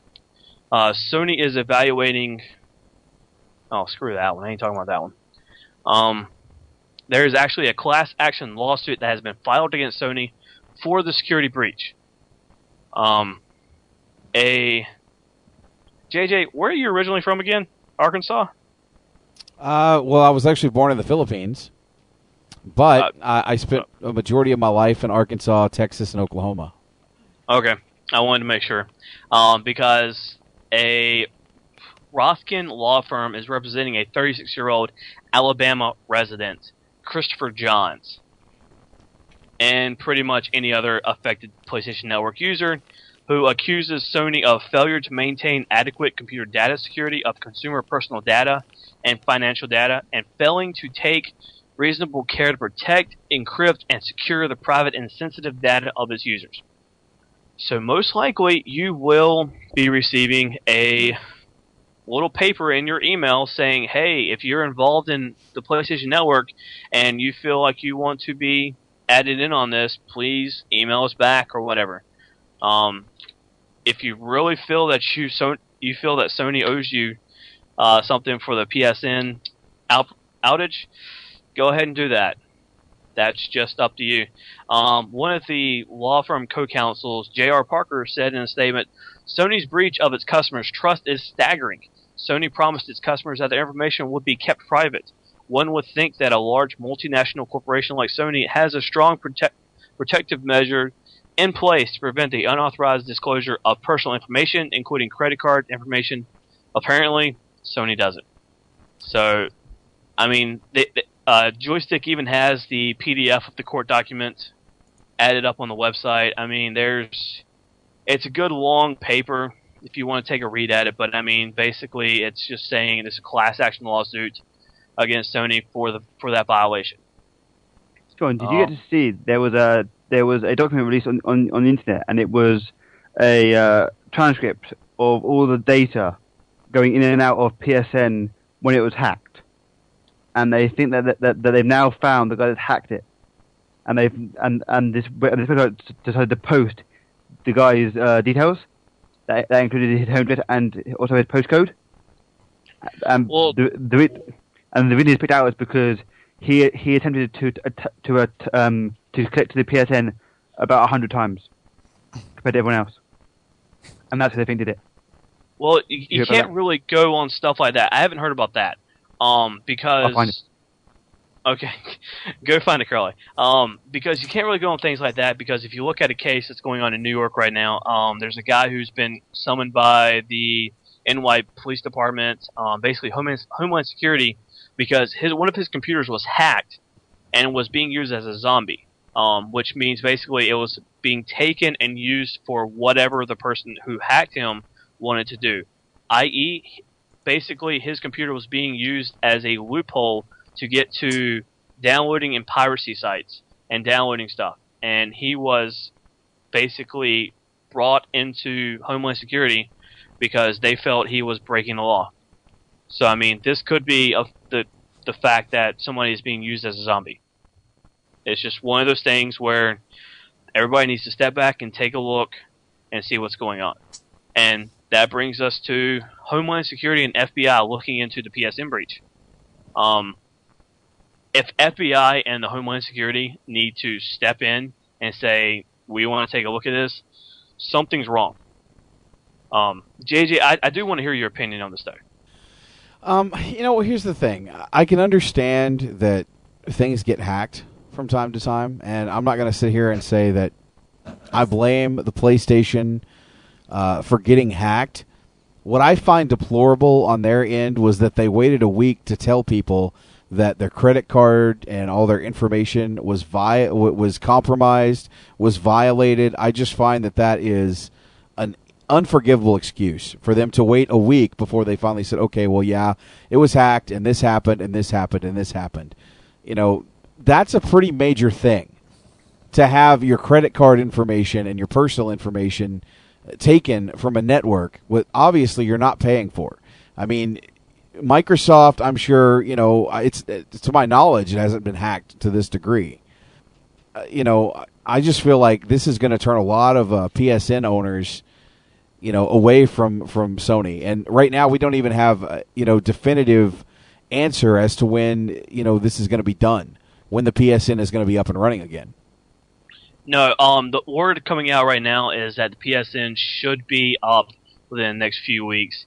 Um, it, it's kind of crazy that they're still kind of looking into this. They're trying to figure out what's going on.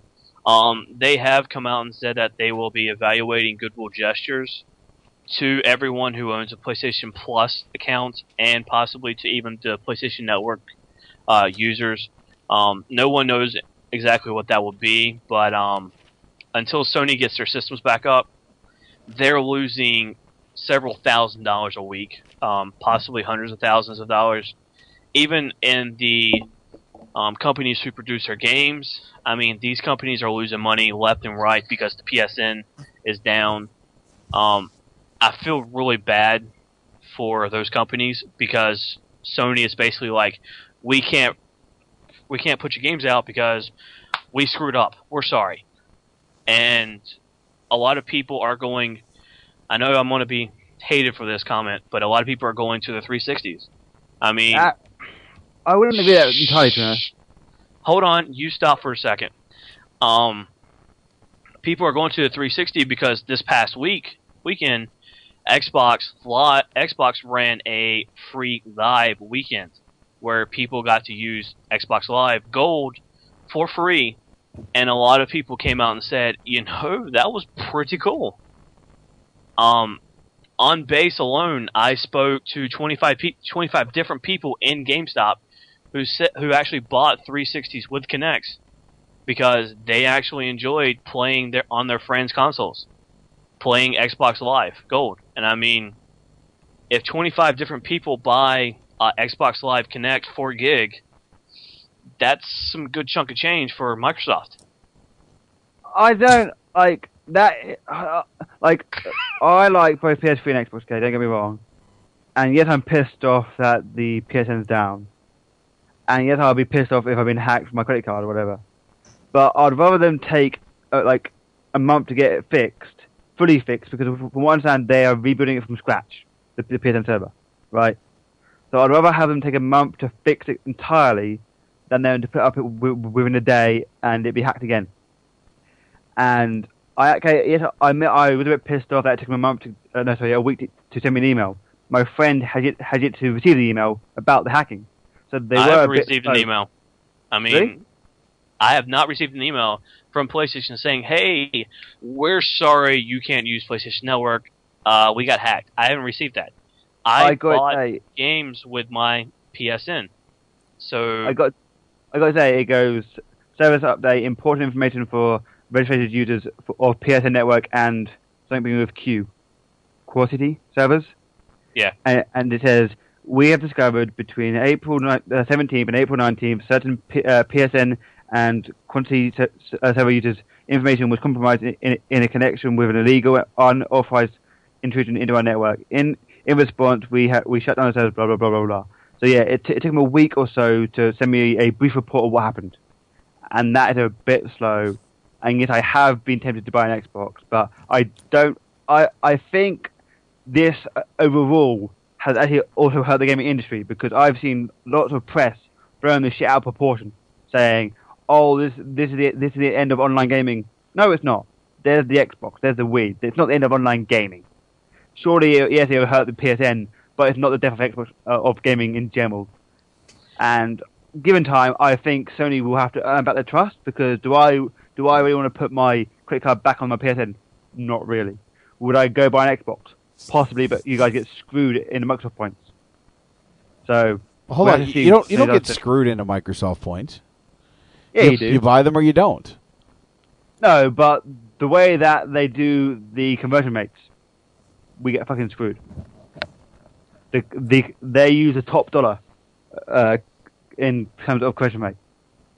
What country you know, doesn't? I, I'm sorry, JJ. Go ahead. I was going to say, what country doesn't? I yeah, mean, but I'm, I'm saying, uh, if if the Xbox actually used money and not Microsoft points, it would be fantastic. They do. You, you have the option of using uh, your credit card to buy stuff.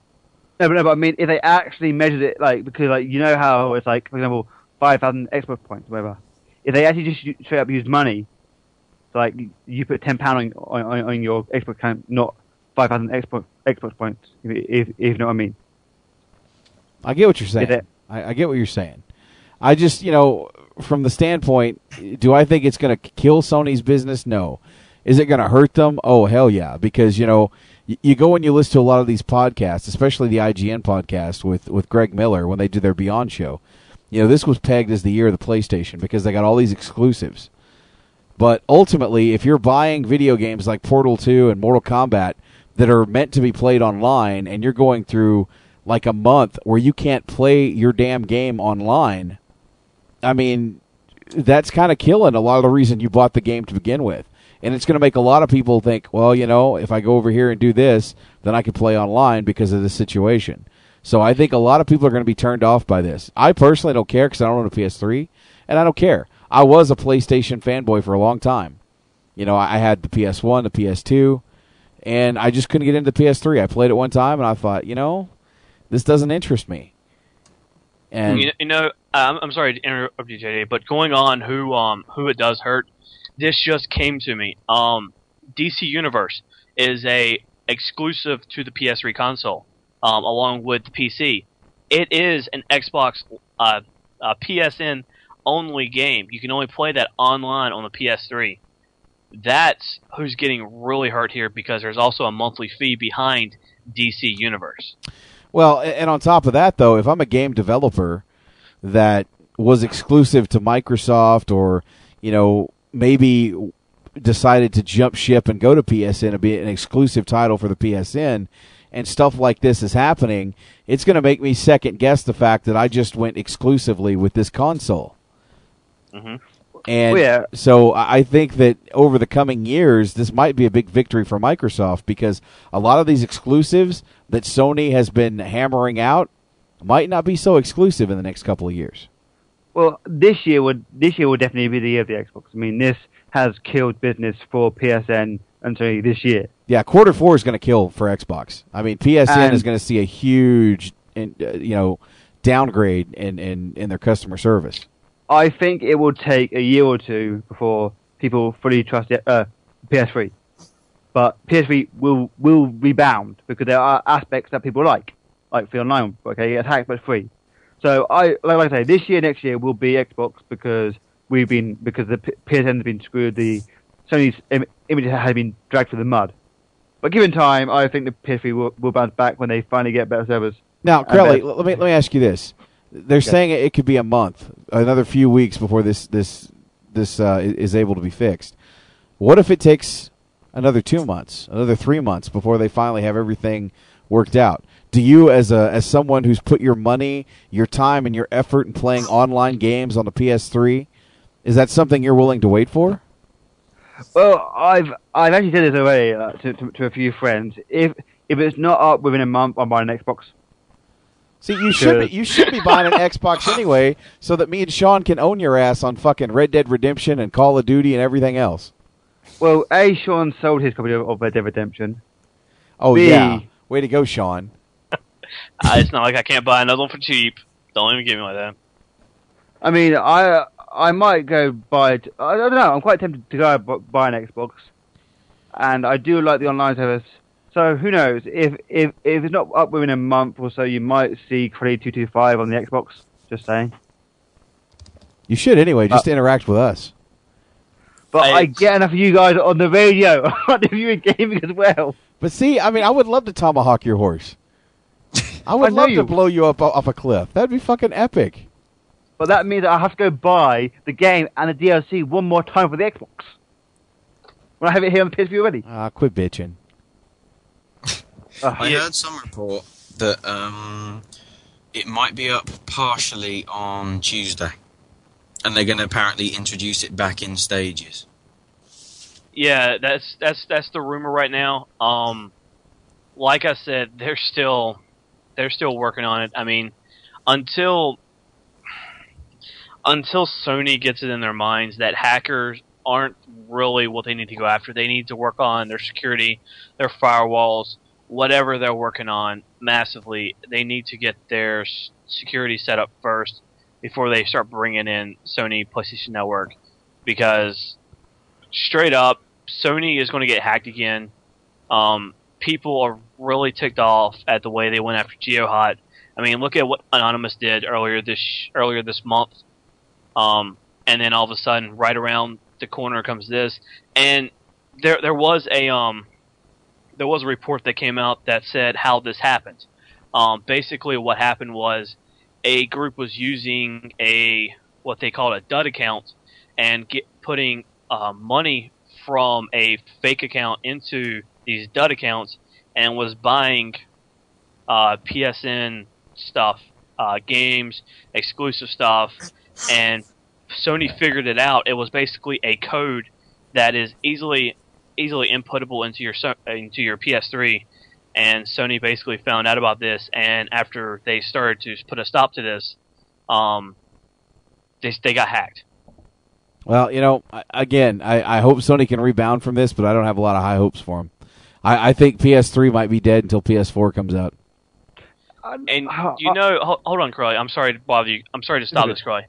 Um, Sony needs to think about the PSN right now before they even jump into the PS4, the the next jump in evolution for the PlayStation.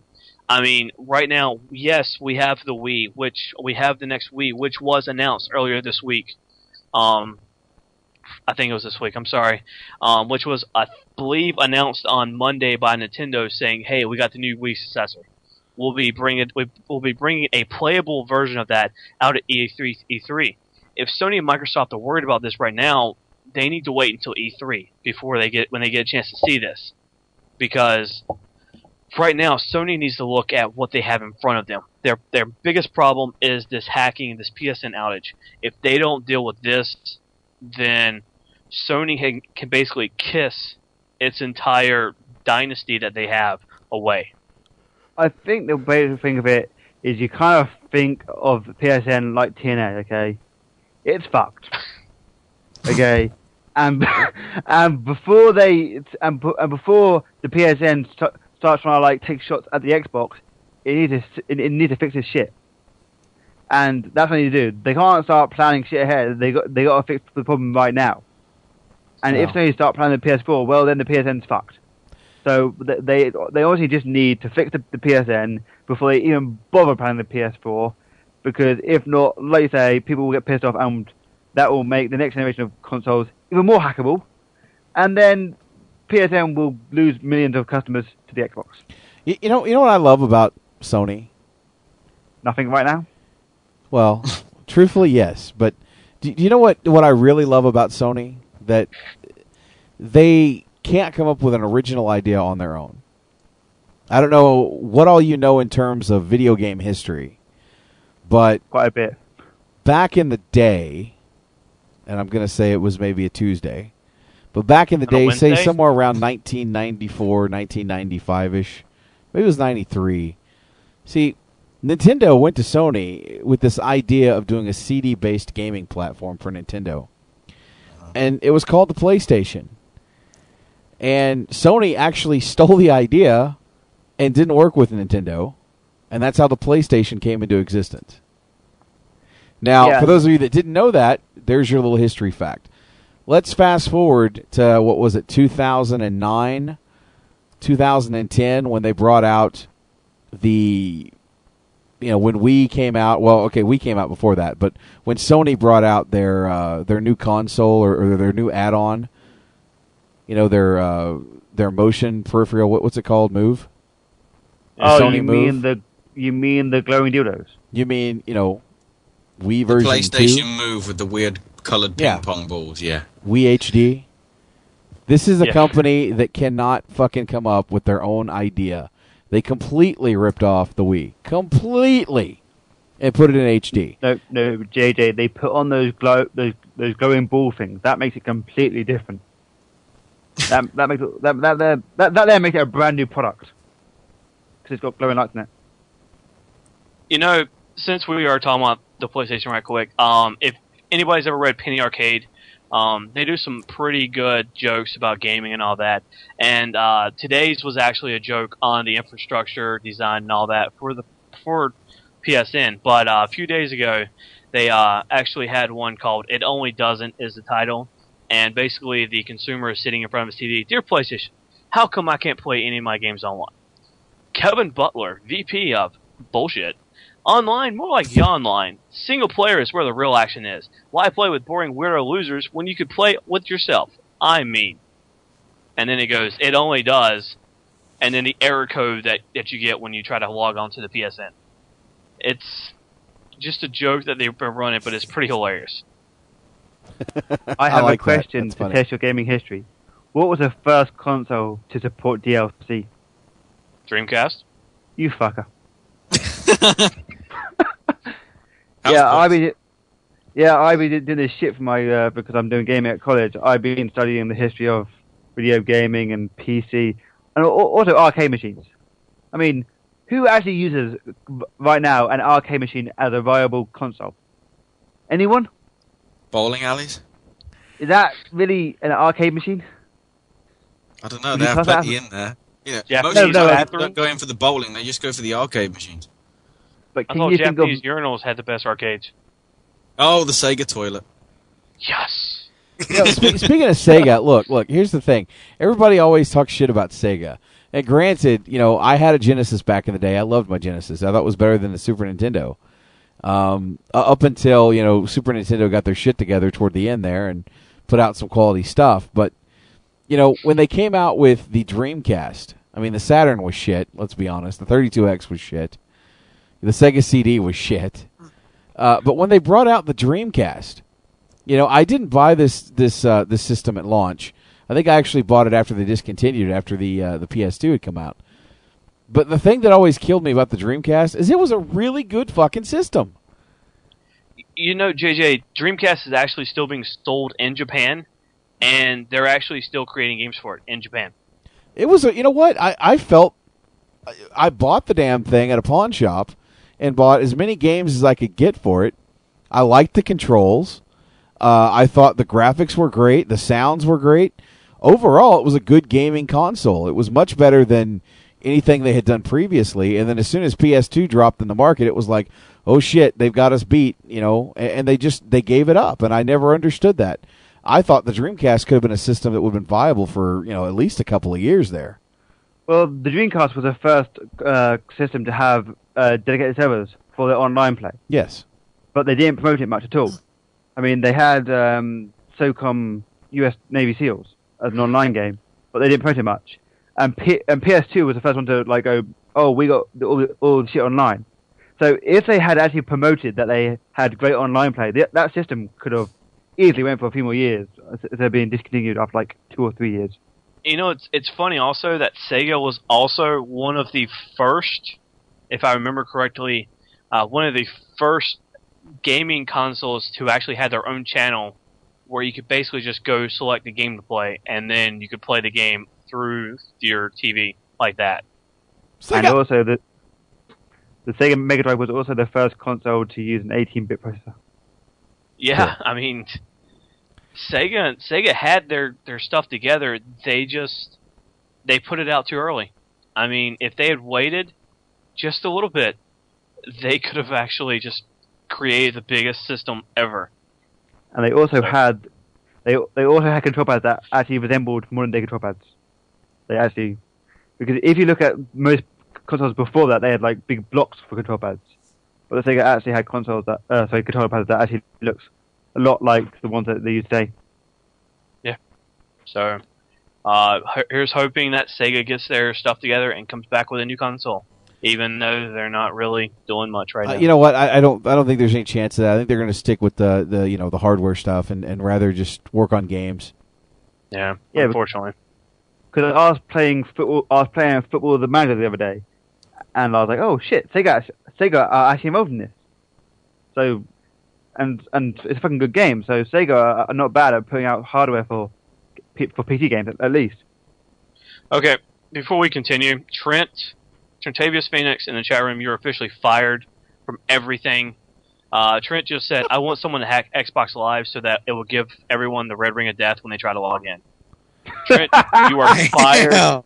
I will, I will come up there. I will come down there wherever you are, and I will stab you in the neck. I tell you what, Trent. Uh, you, you can believe, you can you can want that all you want, but the bottom line is tomorrow when I decide to go play online with my friends, you won't be. Word fuck you come to mind to us, but that's not the point. Trent will have to be but- laying the smackdown on himself. What was the first home console released? Coleco, I believe. Odyssey, wasn't it? Wasn't it like Pong? No, a- actually, it was before the Pong, and actually got it right.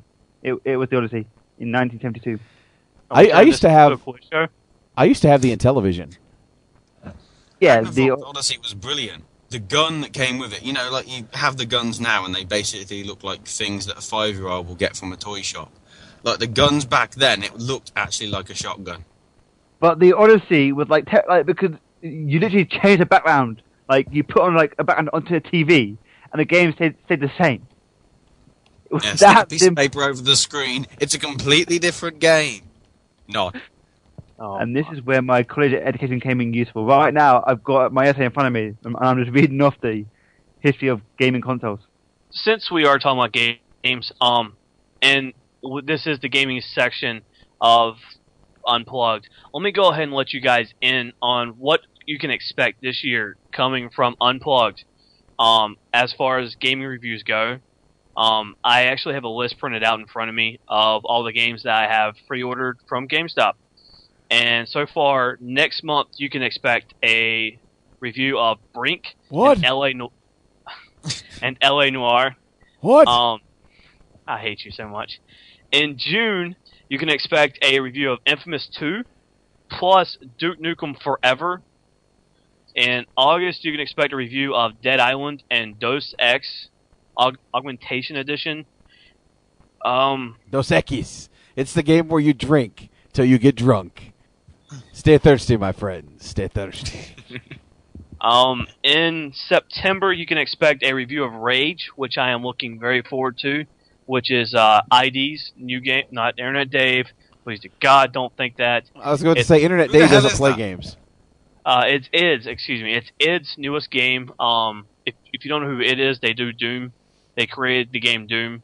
Uh, they've been coming out with it. They have a new uh, techno- technological uh, engine they're using for Rage, which is also going to be in the next Doom game. Uh, you can also If- expect if- if you- Arkham- hold on. If you don't know who it is, all I can say is dope. Um, you can also expect reviews of Batman Arkham City, Elder Scrolls Skyrim, Mass Effect 3, Resident Evil, Operation Raccoon City, Bioshock Infinite, and Battlefield 3. So, straight up, you can expect about 13 or 14 different reviews, um, plus more as they come out. I will definitely be grabbing um, different consoles or different games as they come out from GameFly. Um, so definitely be expecting a lot of reviews right here for free on SundayNightShowdown.com. Are you not? Are you not going to are you not going to review the DLC pack for the uh, COD that comes out next week? The I will. DLC. Of course I will. I've already got pre-ordered and it's, and it's on its way. Believe me, as soon as the new Call of Duty pack comes out, I will let you guys know how it is. I'm not a fan that- of. Okay, on. The trailer for that Call of the Dead kind of looks brilliant. The fact that Activision, I'm sorry, Crowley, the fact that Activision got George Romero, Michelle Rodriguez, or whoever the female Sa- version is. no, Sarah Michelle Gellar, uh, Sarah Roger Michelle Gellar, Gellar. Danny, Danny Trejo, Trejo. and Robert Hooker. Where the hell? As- where, where the you hell's see, it makes David no Boreanaz? Why isn't he involved in that? Well, you But got it you got no Buffy in there. because that DLC, like that whole Day Day of Dead thing, ma- doesn't go along with the storyline. Like every other zombie map went along with the storyline. You had the characters from the storyline. This new DLC has fuck all to do with the storyline. And it annoyed me because people spend hours looking for hints on maps to, to, to do with zombies. And of course, this zombie map is off the coast of Discovery, I believe. If if you go to Discovery, look left, there's a giant ship, and that's where it takes place. All right, to, to the North Kakalakian and the Brits on the line, hold for a second. I do believe joining us right now, we have a caller. Welcome to Unplugged. Who's this? Yeah, it's me.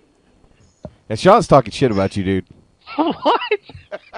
Sean, Sean's all of a sudden gone silent. He's like, what? oh no, oh no, no, he's coming to get me. I ain't afraid of Yeah, I nobody. heard Sean. Yeah, I heard Sean challenge me to a fight. I ain't challenged Hold on, nobody to a fight. No fight whatsoever. But Pope, what's on your mind, dude? Uh, I think not you walked away. man. Okay, he's there. Sean I just thought he making shit worse. Sean, you just Yeah, uh, just let the Pope speak. I thought he was yelling at somebody on the other side. I don't know. Pope, when are you coming out with your own system? Is it going to be called the Pope Station? See, man, what my my main thing with this PS3, you know, situation is how the Xbox guys are going around just like laughing at it, thinking it's funny. It's not funny.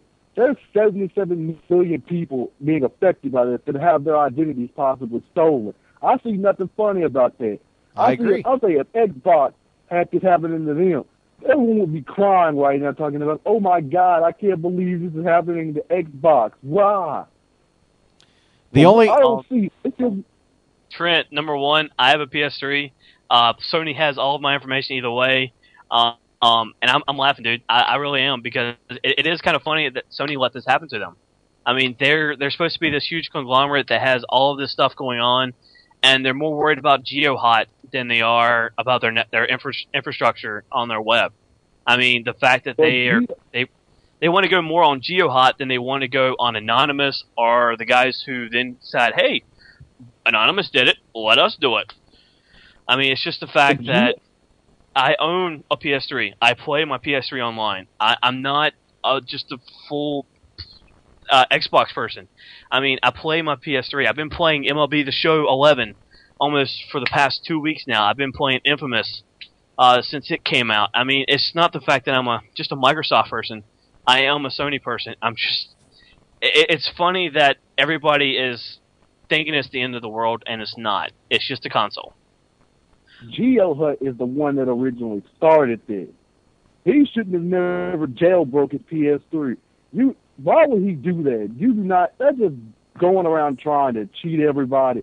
He's the reason this all got started. If he hadn't have never done that to the PS3, we would still be all. We would all have our PSN right now. That's the end of story. GeoHot did what he did, basically because of the fact Sony took away the possibility of putting other OS on their console. That's the only reason why he did what he did. I understand completely why he did what he did, because a lot of people use Linux on their console basically because they don't have computers at their house. They don't have all this. They they decided, you know what? We can put Linux on our console, so let's do it. Um, I understand completely why GeoHot did it. I mean, I would have done it myself if if I had the means and the technology to do it. I would have broken my console and basically done that. There is nothing wrong with with him doing it. There really is. Um, Sony just got extremely butthurt about GeoHot doing it and then possibly giving it out for free to people. That was their problem. uh, and then again, then with this with anonymous. No, uh, I'm, I'm not saying anonymous did this because there's no proof that anonymous did this. What I'm saying is that either anonymous did it or anonymous knows who did it. And if they know who did it, they need to tell it because what's the point of letting a ha- someone who's a hacker who's got 77 million people, addresses, phone numbers, credit card numbers go around living freely when he can just go around and mess a bunch of people's lives up over there? And might add that a lot of PSN users are children too, so this could be affecting them, their parents. Who knows who's being affected by this? So if Anonymous knows who did it, they need to tell who did it. But I seriously doubt they're going to do that because they're a bunch of idiots.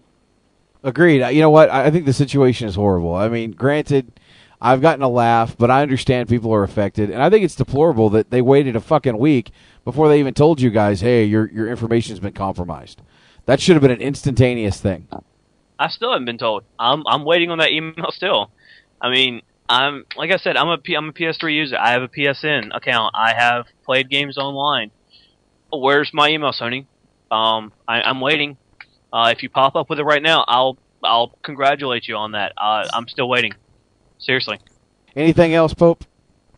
Nah, I'm pretty much. I got everything I had to say out.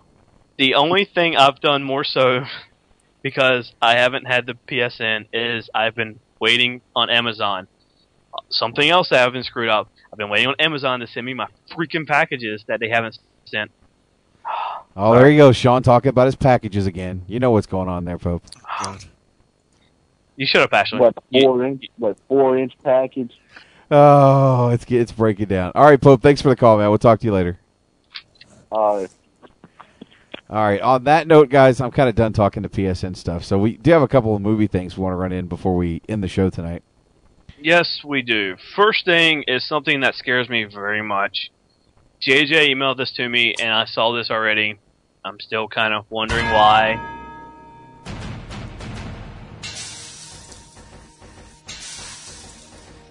Oh, okay. Oh, okay. I know what that is now. It ties Um, in, bitch. Just keep going. Fuck you. Um. um. If you haven't heard yet, here's your news on it. Arnold Schwarzenegger is back. Oh, damn. Sean got dropped. Sarah Connor. Skynet has spoken back. Teach him to call me a bitch. The Sky Skynet has turned up a week late. He, you know what? He's probably still talking, and not knowing that we're not on the air with him. I hate you all. I very much do. That's what I thought you said. Continue. Uh, yeah. Arnold Schwarzenegger.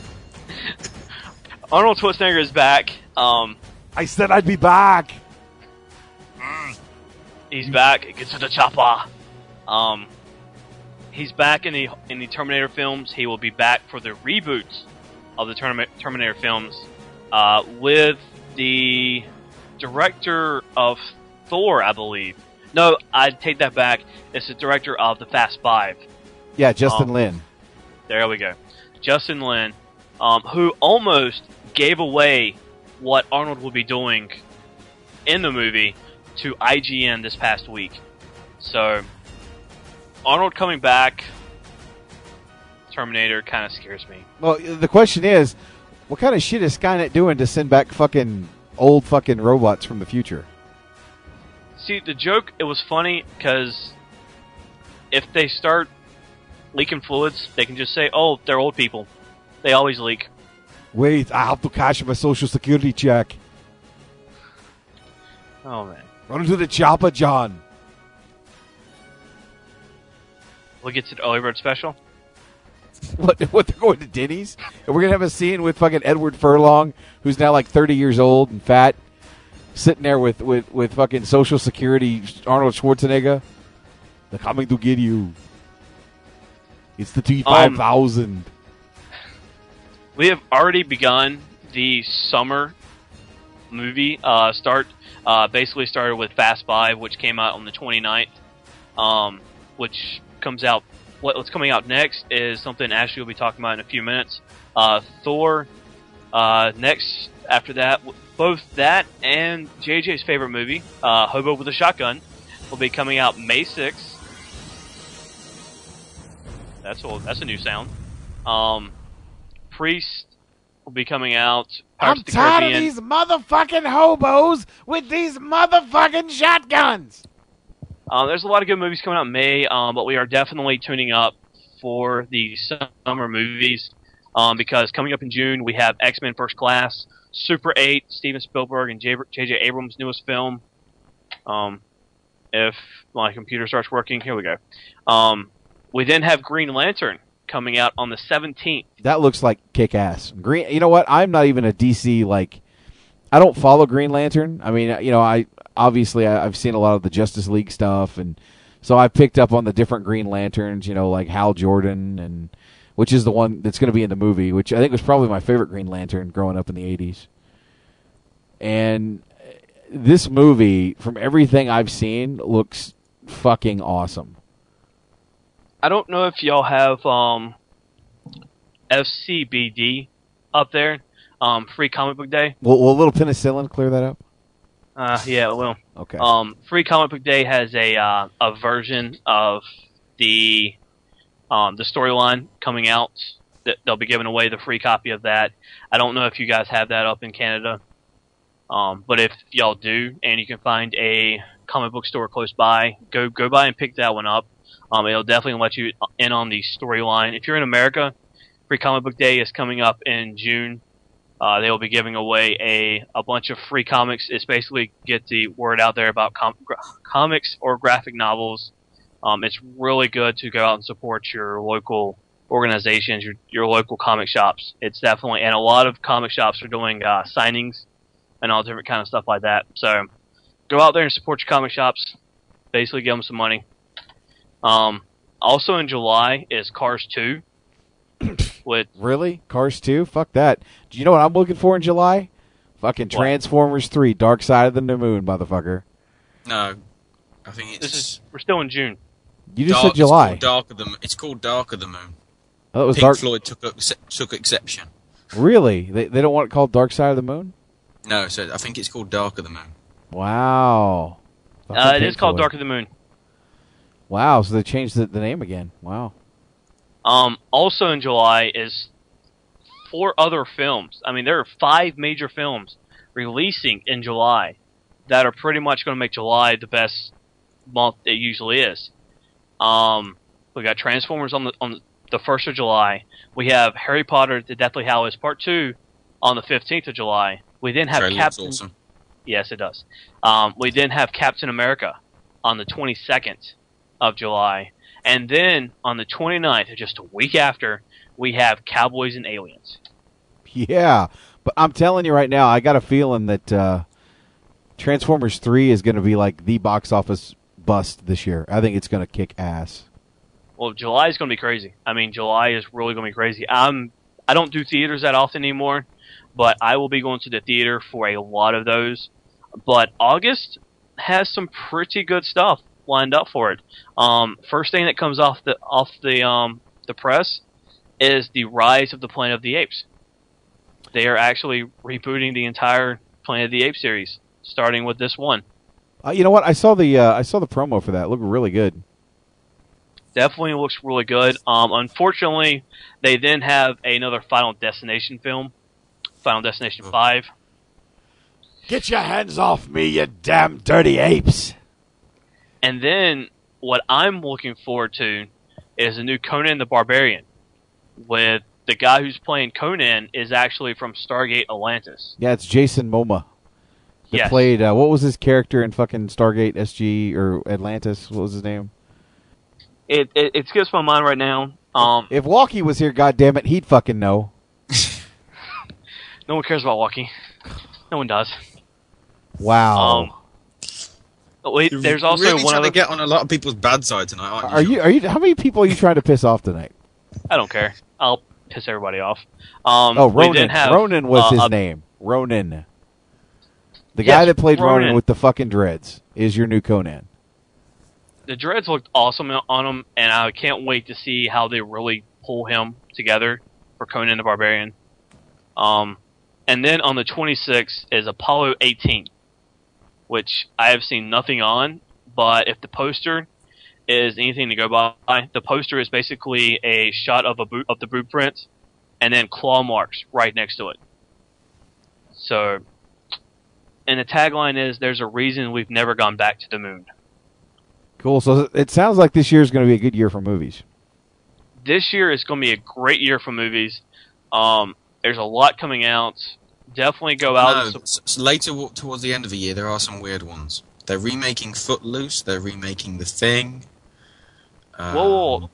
The the remake of Thing I can do it.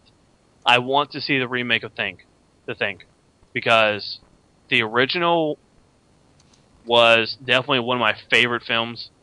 Uh, it's definitely one of the creepiest movies I've ever seen. The game that even came out for it, uh, for the Xbox, I believe it was, was actually one of my favorite horror games that I played. I agree. Footloose was one of the most horrifying movies I ever saw. God help you. Um, but I, but I really, I'm not sure what's coming out the rest of the year.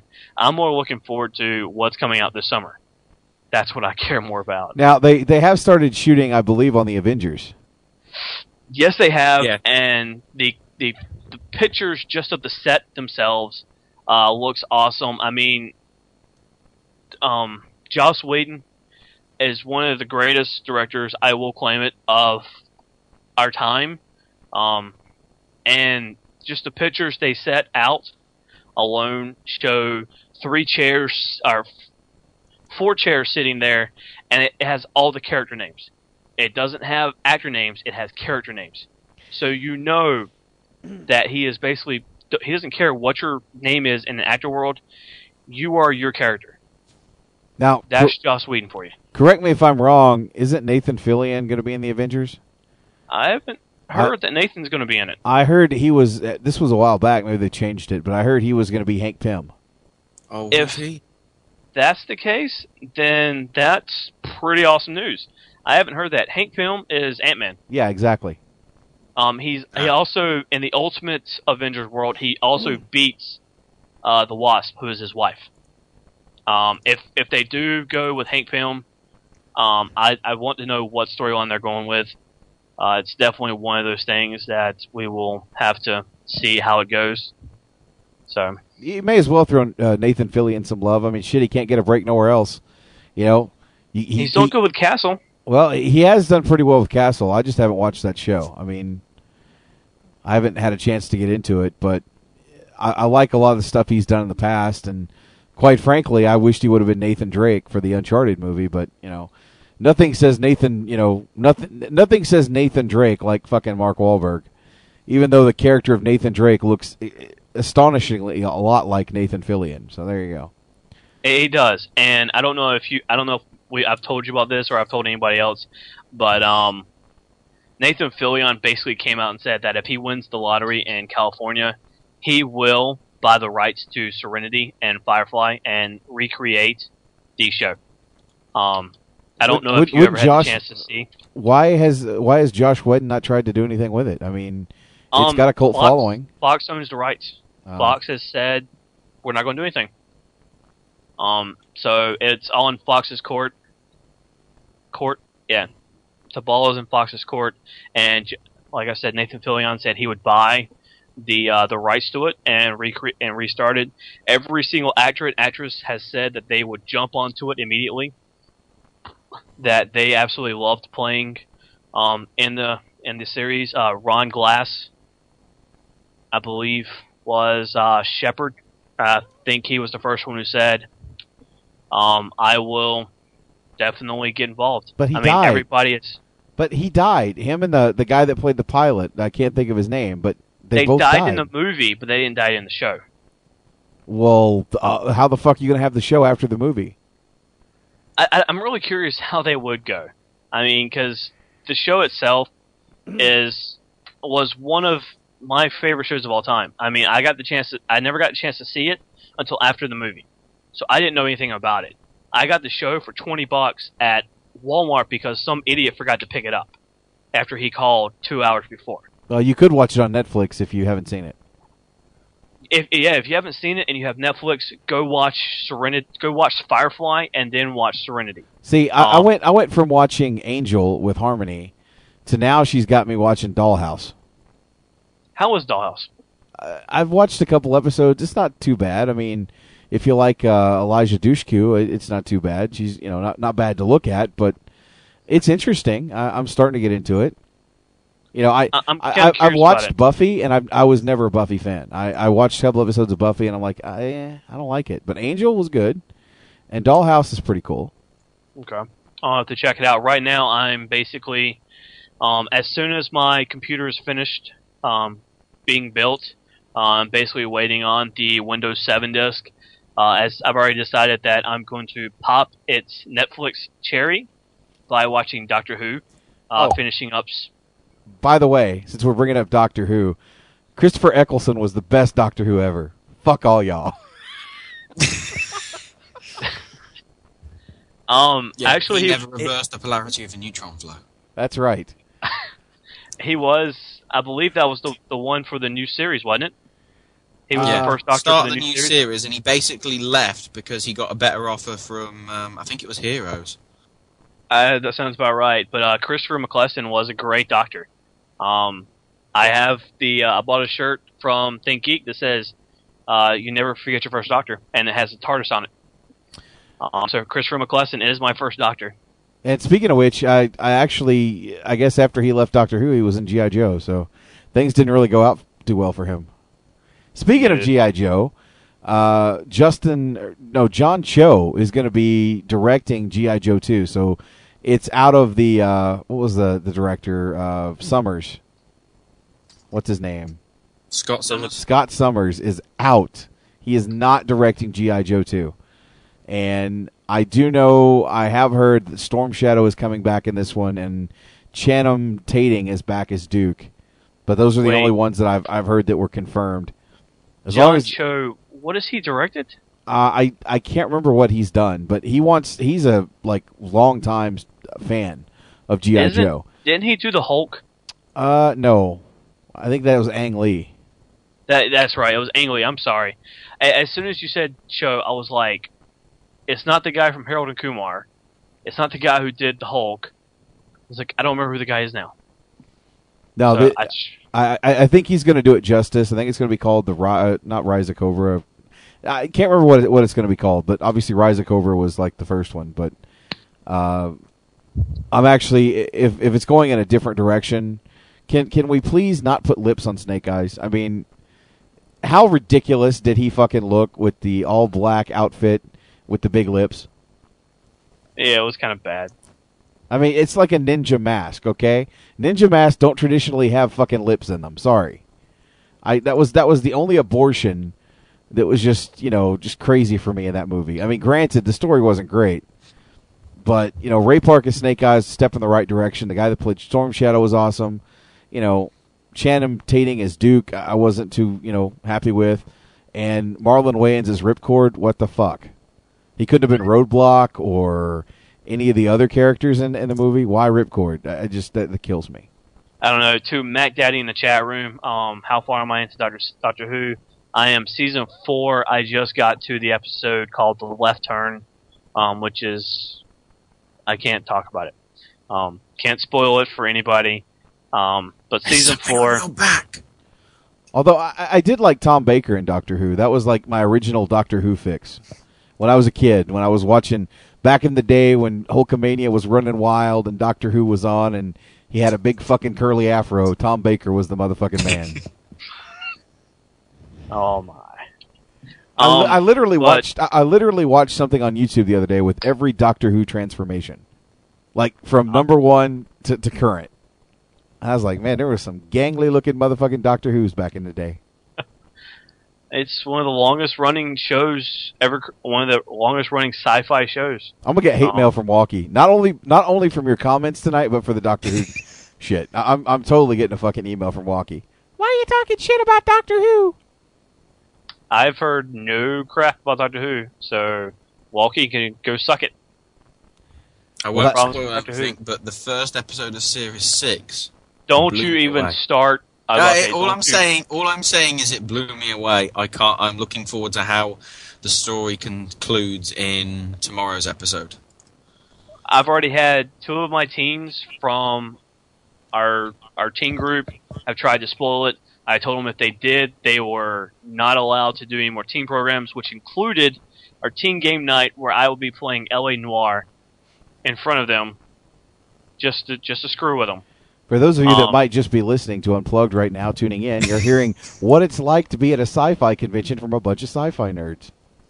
since we are somewhat in the, the, the gaming segment, I beat Portal 2, and for anybody who's trying is thinking about getting it, um, there's only one way to really say this. Um, Portal 2 ending equals mind blown. Um, that's basically the only thing I can say about that. Uh, Portal 2 ending, the Portal 2 game itself, the single player game, was absolutely amazing. Um, I'm glad I spent sixty dollars on it. Don't care about the price drop, which is happening at Kmart and GameStop to to competition. Um, if you really want it, go pick it up for thirty nine ninety nine at GameStop or um, or Kmart. If you have a Kmart in your area, don't know. Um, go pick it up. What's Forty dollars. What's that? What's a Kmart? Uh, some rank poor place to You know, get stuff. you know what's It's where funny? you can. It's where you can buy K-Kwik. There you go. You know, you know what's funny? My mother, literally back in the back in the eighties, was working for Kmart, and like she was in the managers program, and had a pretty good career with Kmart until they just kind of, you know, almost went out of business. yeah, them going out of, almost out of business was not a good moment for anybody. Um, I used to I used to work I used to work for Kmart back in 1994. I worked in the sporting goods, toys, paint, and hardware, and sometimes I would be the only one working all those fucking aisles and shit. So, you know, paint I, I, and I'd be- hardware next to the kids section. Yes, that toys. works out great. Hey And- kids, let's go play with paint chips today. hey, and, hey, and the bottom line was I could sell guns to people Yeah, that's a good moment. Even after I was sniffing the paint. So I mean, good stuff. Hey, you want to buy the shotgun? Sure, son. Let me see it for a second. Yes, sure. Um, I, there's not much news other than that. I, I haven't really seen. There was a little gossip regarding Superman. Yeah, uh, appar- apparently Superman he's now. renounced his citizenship. He's not American anymore. Oh, it wasn't even that. That was one bit of it, but apparently the film has got some German actress playing the lead villainess as Faora. Oh, Michael Shannon is going to play Zod in the movie. TM Bronx is about to go to ape shit. Bronx is gonna go absolutely ape. Like, before Zod. Oh my. Um, actually, I just saw a piece. Jurassic Park is going out on Blu-ray. Yay! Speaking of which, uh, there's only I think three or four more episodes, three more episodes, including tonight's episode of Smallville, before the big uh, season finale, the two-hour finale, and they have already announced they've got a big uh, 62 disc complete series of Smallville that's going to be coming out in the fall. I'm totally getting that motherfucker. Totally. 62 discs. Um, I don't know if anybody what I, I do know people watch the Super Bowl and um, I don't know why I was thinking that. Uh, there was a show that's going to be coming out on Fox very soon called Island Nebula or something. Island Nova, Nova, Nova something. Island Nova, I believe. Um, it's basically a take off Jurassic Park. Uh, looks amazing. It's supposed to be starting up very soon. It'll definitely be uh, enjoyable. Crowley, if you don't stop posting these pictures, we're gonna have a problem tonight. There, there's an island in Canada called Nova Scotia. Is that pretty close to it? I, I don't know. Um, but Jurassic Park will be coming out on Blu-ray. Uh, the casing and all that uh, is basically the cage that was in the first film, where they lift up the door. It's it. That's basically the entire casing for the disc. Um, looks pretty cool, but definitely one of those things that I'd rather just have a regular open closed box, clamshell box. Jurassic Park. I always like the Jurassic Park movies. The third one was kind of lame to me, but like, I thought the first two were pretty solid. Totally The- brings the- back my childhood. Yeah, the books. Um, uh, the books were given to me uh, as I think I was 12 when the when I was given the first book, and then I got the second book as a Christmas present. I was very happy about that. Um, you know what? This just hit me. I want to throw this out right now. I want to hit you Um, too. Yeah, guess what? I want to send my prayers and my thoughts to I think it was Arkansas that got the tornadoes. It wasn't Alabama. Alabama, it, it possibly. I, it's been a very long day. Listen, Um, listen, listen. The difference is one has Bill Clinton as the president, or, or, or you know, Bill Clinton was from one of them, and the other one's famous for inbreeding. Okay, It's Alabama. yeah, Alabama. Um, but I also want to throw it to North Carolina. Um, we had some pretty bad uh, tornadoes uh, a few months, a few weeks ago, about a week or two ago, actually, and we had a lot of damage, uh, including to Tarawa Terrace. Um, I posted the pictures on my Facebook. I don't know if anybody really who knows me got a chance to look at them, but um, during the tornadoes, uh, one of the houses was hit and was actually destroyed while a toddler was asleep in their crib. Um, the toddler actually broke its back, while a Marine and a Navy corpsman actually got him out. Uh, it's pretty crazy. Um, all this weather we're getting is just really driving home that things can happen at any moment. I mean, we had the earthquake in Japan. We've had tornadoes all throughout the east and south.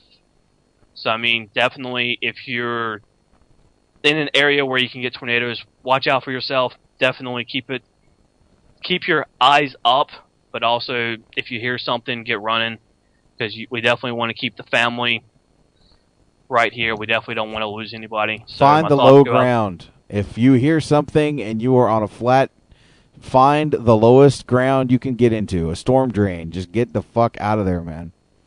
You know what? I living in Arkansas, Texas, Oklahoma. I know all about tornadoes. I've lived through them, and it, it is rough. But you're right. There's a lot of crazy weather storms going on, whether it's tornadoes, earthquakes, a lot of natural disasters happening. And is it any consequence that next year's 2012? I think not. And actually, um, there was apparently an earthquake in Minneapolis, Minnesota today. Um, I don't know how if there was any damage or I don't know anything about it. One of our team's mothers um, told us about it. So Wow. really a lot of stuff going on out there. Um, if you're in any of those areas, my prayers are with you. Uh, my prayers are definitely to Alabama, who the death count I believe is up to 250 now. It's definitely getting to be one of those moments, one of those years. It's crazy, but uh, I think that's pretty much. Oh, oh, let's let's talk Thor real quick before we get out of here. We're running Yeah, extra sorry, long Ashley. tonight. Ashley, No tell us about Thor real quick. Um, honestly, was impressed. Obviously, because it's because of the nature of the character. For not a lot of people have heard of him, so there's quite a lot of backstory at the start. But it kind of is intersped with action and talky bits because you know the director of this normally directs like Shakespearean movies, like Kenneth Hamlet Branagh. and stuff. Isn't it Kenneth Branagh? Yeah, Yeah, he's he's a fucking awesome director too. he honestly did a good job because I can see it's kind of a bit CGI heavy when they go in the uh, you know Asgard and all that up up, up in Valhalla or whatever. I don't know enough, but um, yeah, basically the story is um, it starts off when they're young and you know why they're battling against these ice demon people which basically they just look like uh, Arnold Schwarzenegger from Batman and Robin as Mister Freeze. Um, Come Then, here, Frosty. Come and sing the song, Frosty. Basically, so, the, somehow these Frosty guys get in and try to steal this like big electric box or something that harnesses all the power, which they fail. Thor goes, "Aw, I want to fight them." So secretly behind his dad's back, he goes out and fights them, which pisses off his dad. So he banishes him down to earth. And then you've, for about the second half of the movie, it's just him basically adjusting to life. So it's got a kind of like 300 kind of aspect with like the the war stuff, but then also the Iron Man kind of humor. Like he can't stop eating for some reason. Now, I, I don't know if you guys saw this or not, and I, I was going to get a trailer for this tonight and play it, but I forgot about it. I'll do it next week. But to uh, counteract the fact that Marvel has made a Thor movie, uh, Kevin Nash has apparently been involved in a Thor project as well. There is a movie called uh, The Mighty Thor that I believe has Kevin Nash as maybe Thor's father. And this one looks really, really cheesy. We're talking like B movie esque, really bad special effects. And you've got like this short haired Thor chasing fucking giant lizards around. And Kevin Nash plays his dad. It's awesome. Good stuff. Who do I prefer, Diesel or Hannibal Lecter? Diesel or Hannibal Lecter? I don't know. I know It's who re- I choose. Is it really a choice? I mean, come on. but I was impressed by Chris Hemsworth, considering the only ma- well, the only major thing in film he's done is that he appeared in the first five minutes of Star Trek as Kirk's dad, and other than that, he was involved in the Australian soap Home and Away. He's a pretty damn good actor, and I'm impressed. I want to see more of him. Well, we're going to see more of him in the Avengers, but um, uh, let's just say um, there is a mention of a certain character that you've seen in previous Marvel movies that's going to be coming in the Avengers. There's a cameo which is a blink and you'll miss it from. I, I mean, I I honestly didn't know that this person was a superhero, ca- you know, a comic book character until I did the research after watching it on Wikipedia and all that. But you know, I won't spoil it, so you can find it for yourself. And then right at the end, Hold on, Well, it's- hold on, hold on. Spoiler alert. One, two. Who is it, Ashley? Who's the character you didn't what's know? his name? It's Jer- the actor's Jeremy Renner, and I can't remember what his name is off the top Oh, of my head. eh? uh, Hawkeye. yeah, You didn't know Hawkeye was a. Oh, we're gonna have to have a talk actually. I'm not that into the comic books. because as far as I know, Hank Pym is supposed to be in the Avengers. Hawkeye is supposed to be in the Avengers. Um, uh, the Wasp is going to be in the Avengers. I mean, there's a few minor characters from the Ultimate Universe that are going to be in the Avengers. So we need to get you trained up on who the Avengers really are. All I will say is the the end. You know, as ever with a Marvel film, stay after the credits because there is a kind of important thing at the end. Um, Samuel L. as ever just hams it up for the couple of minutes that he's on screen, but the things that get revealed in it kind of like makes the connection towards the next one, which is Captain America, and then the basically stuff happens in the end, which basically means right now we're starting the ball rolling on Avengers. That's the only reason why I'd probably even go see the movie, is just to see how they tie into uh, Captain America. Because straight up, Captain America is one of my favorite superheroes of all time. I mean, just this normal guy is given this serum and becomes stronger than anything else and goes to take on every single Nazi or whatever during World War II and then comes back and has to live his life as this, this one person. I mean, it's just one of my, he's one of my favorite superheroes of all time. And then when they killed him, I cried. I'll claim it. When he was shot on the steps after the Civil War, I cried. I- I'm glad that they came back with him. They rebirthed Captain America, I guess they'll say, Steve Rogers. Um, it's definitely one of those great moments when uh, they said, you know, all this talk about Captain America being dead really doesn't mean anything. Uh, as JJ said one time before, do comic book characters really stay dead? So It's true. Uh, and and you know, JJ, there's actually a talk about killing off Clark Kent, uh, fully killing him off. I mean, there's a large talk in DC about killing off Clark Kent.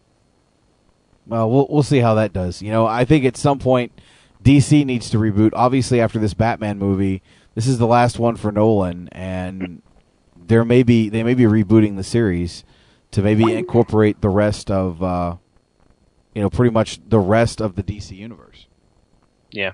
which could be I mean- interesting. So. I don't know who just dropped, but I think we're about to go ahead and end the show. We're we're running a little long tonight anyway, so Bye, Ashley. did Ashley drop? Yeah.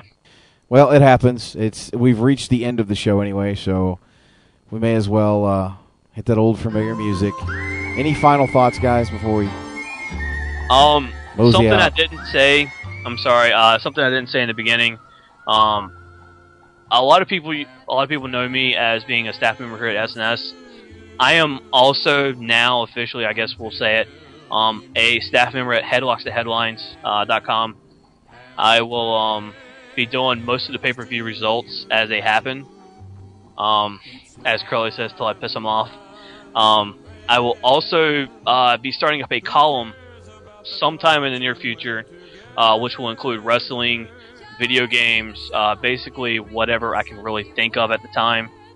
So, um, if anybody has any ideas what they would like to see in this column, um, I will uh, be, be including the um, I will be including the picks and all of that that we do here at SNS.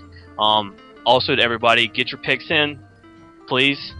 Uh, I need them before Sunday's pay per view. Um, if you can't get them to me till Sunday itself, get get them to me Sunday before the pay per view. Seriously, just send them to the email, put them on the Facebook site. I don't care. Just get me the picks. I need them before Sunday. Um, I haven't had a chance to look at the emails yet, but get them to me. Let's get this done. And as always, U4L unplugged for life. Crowley, anything? Um, no, not really. Uh, H2HP on Twitter. And next week, you know what? I think next week we should have more sports talk with me and Ashley because that that that was really fun. I think everyone enjoyed our sports talk in it. And I, I think our British audience will enjoy more talking. So next week I might have to review the uh, uh, the Arsenal Man United game with Ashley right here on, on Unplugged. Because JJ, as you say, you are the innovator of radio when it comes to doing gaming and wrestling. So This do gaming, wrestling, and sports. Yes. Not, to, n- not to that yet. Yeah, it's tea time with Ashley Crowley.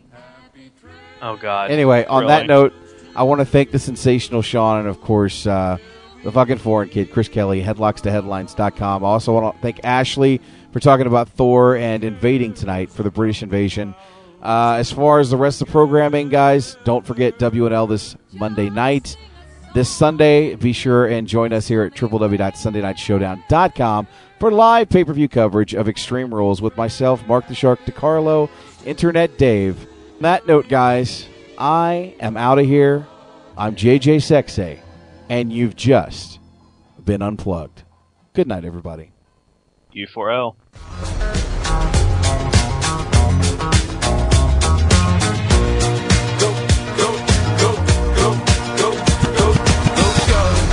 Your birthday.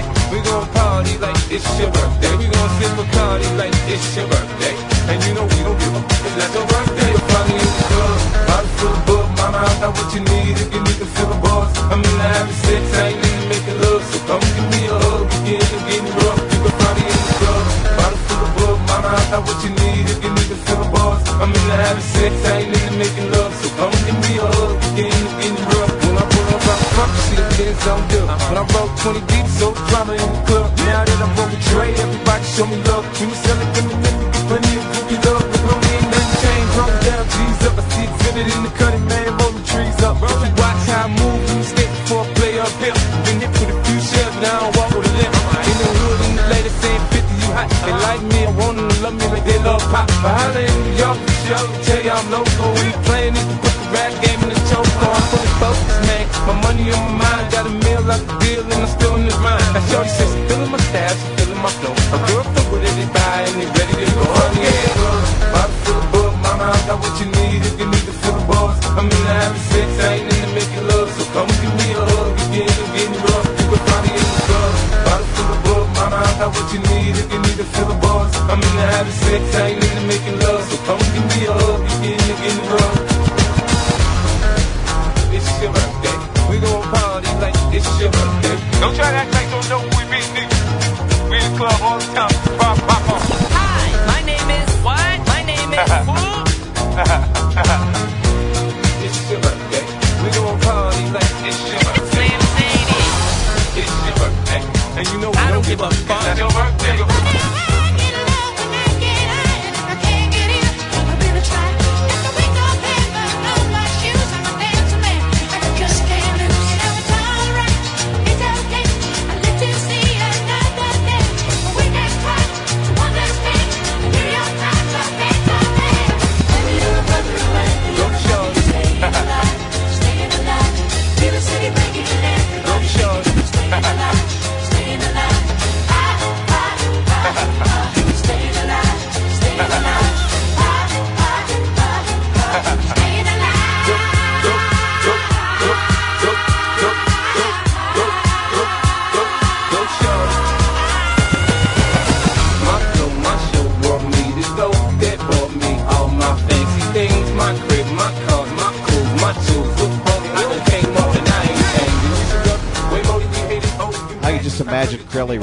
The sitting room dancing his little disco ass off to this right now. Just picture it. He's in the sitting room, yet he's standing. He's dancing.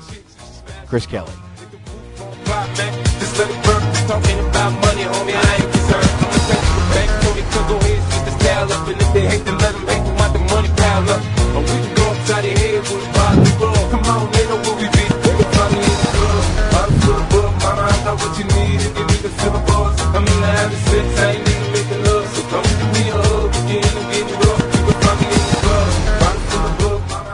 Scary thing is, the only dancing Crowley knows how to do involves a chair. Every watched Flashdance. Go figure. Don't you need a pole? Yes, the pole.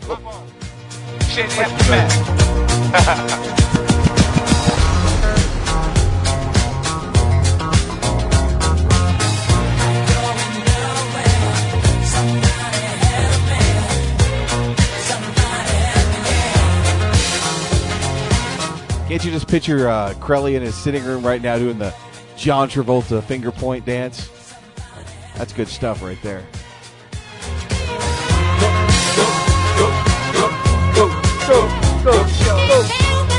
It's your birthday.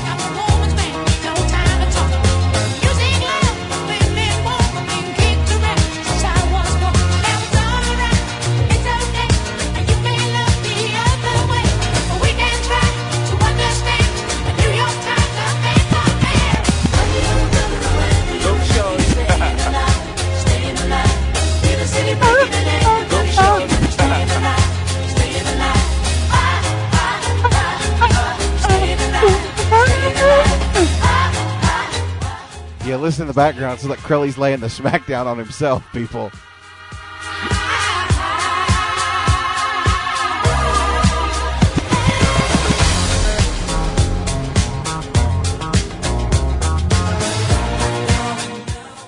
Crowley, are you disco dancing in the sitting room, Crowley? What are you doing? Show's over! Put your pants on! Quit playing with your dinghy! Fist pump, fist pump, fist pump. It's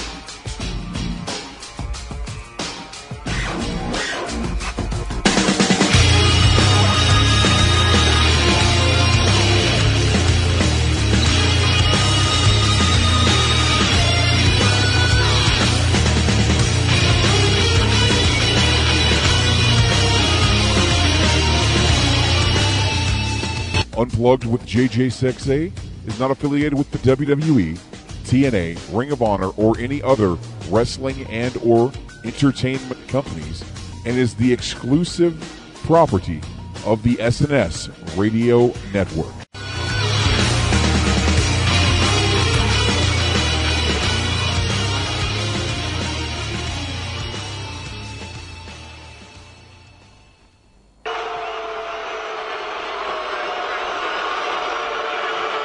Ladies and gentlemen, if I could have your attention, please. I've just been informed that JJ Sexay has left the building. U4L. Crowley, are you still dancing in the sitting room? The Fist pump, show's fist over. pump, fist pump. It's time to go home. Fist pump, fist pump, fist pump.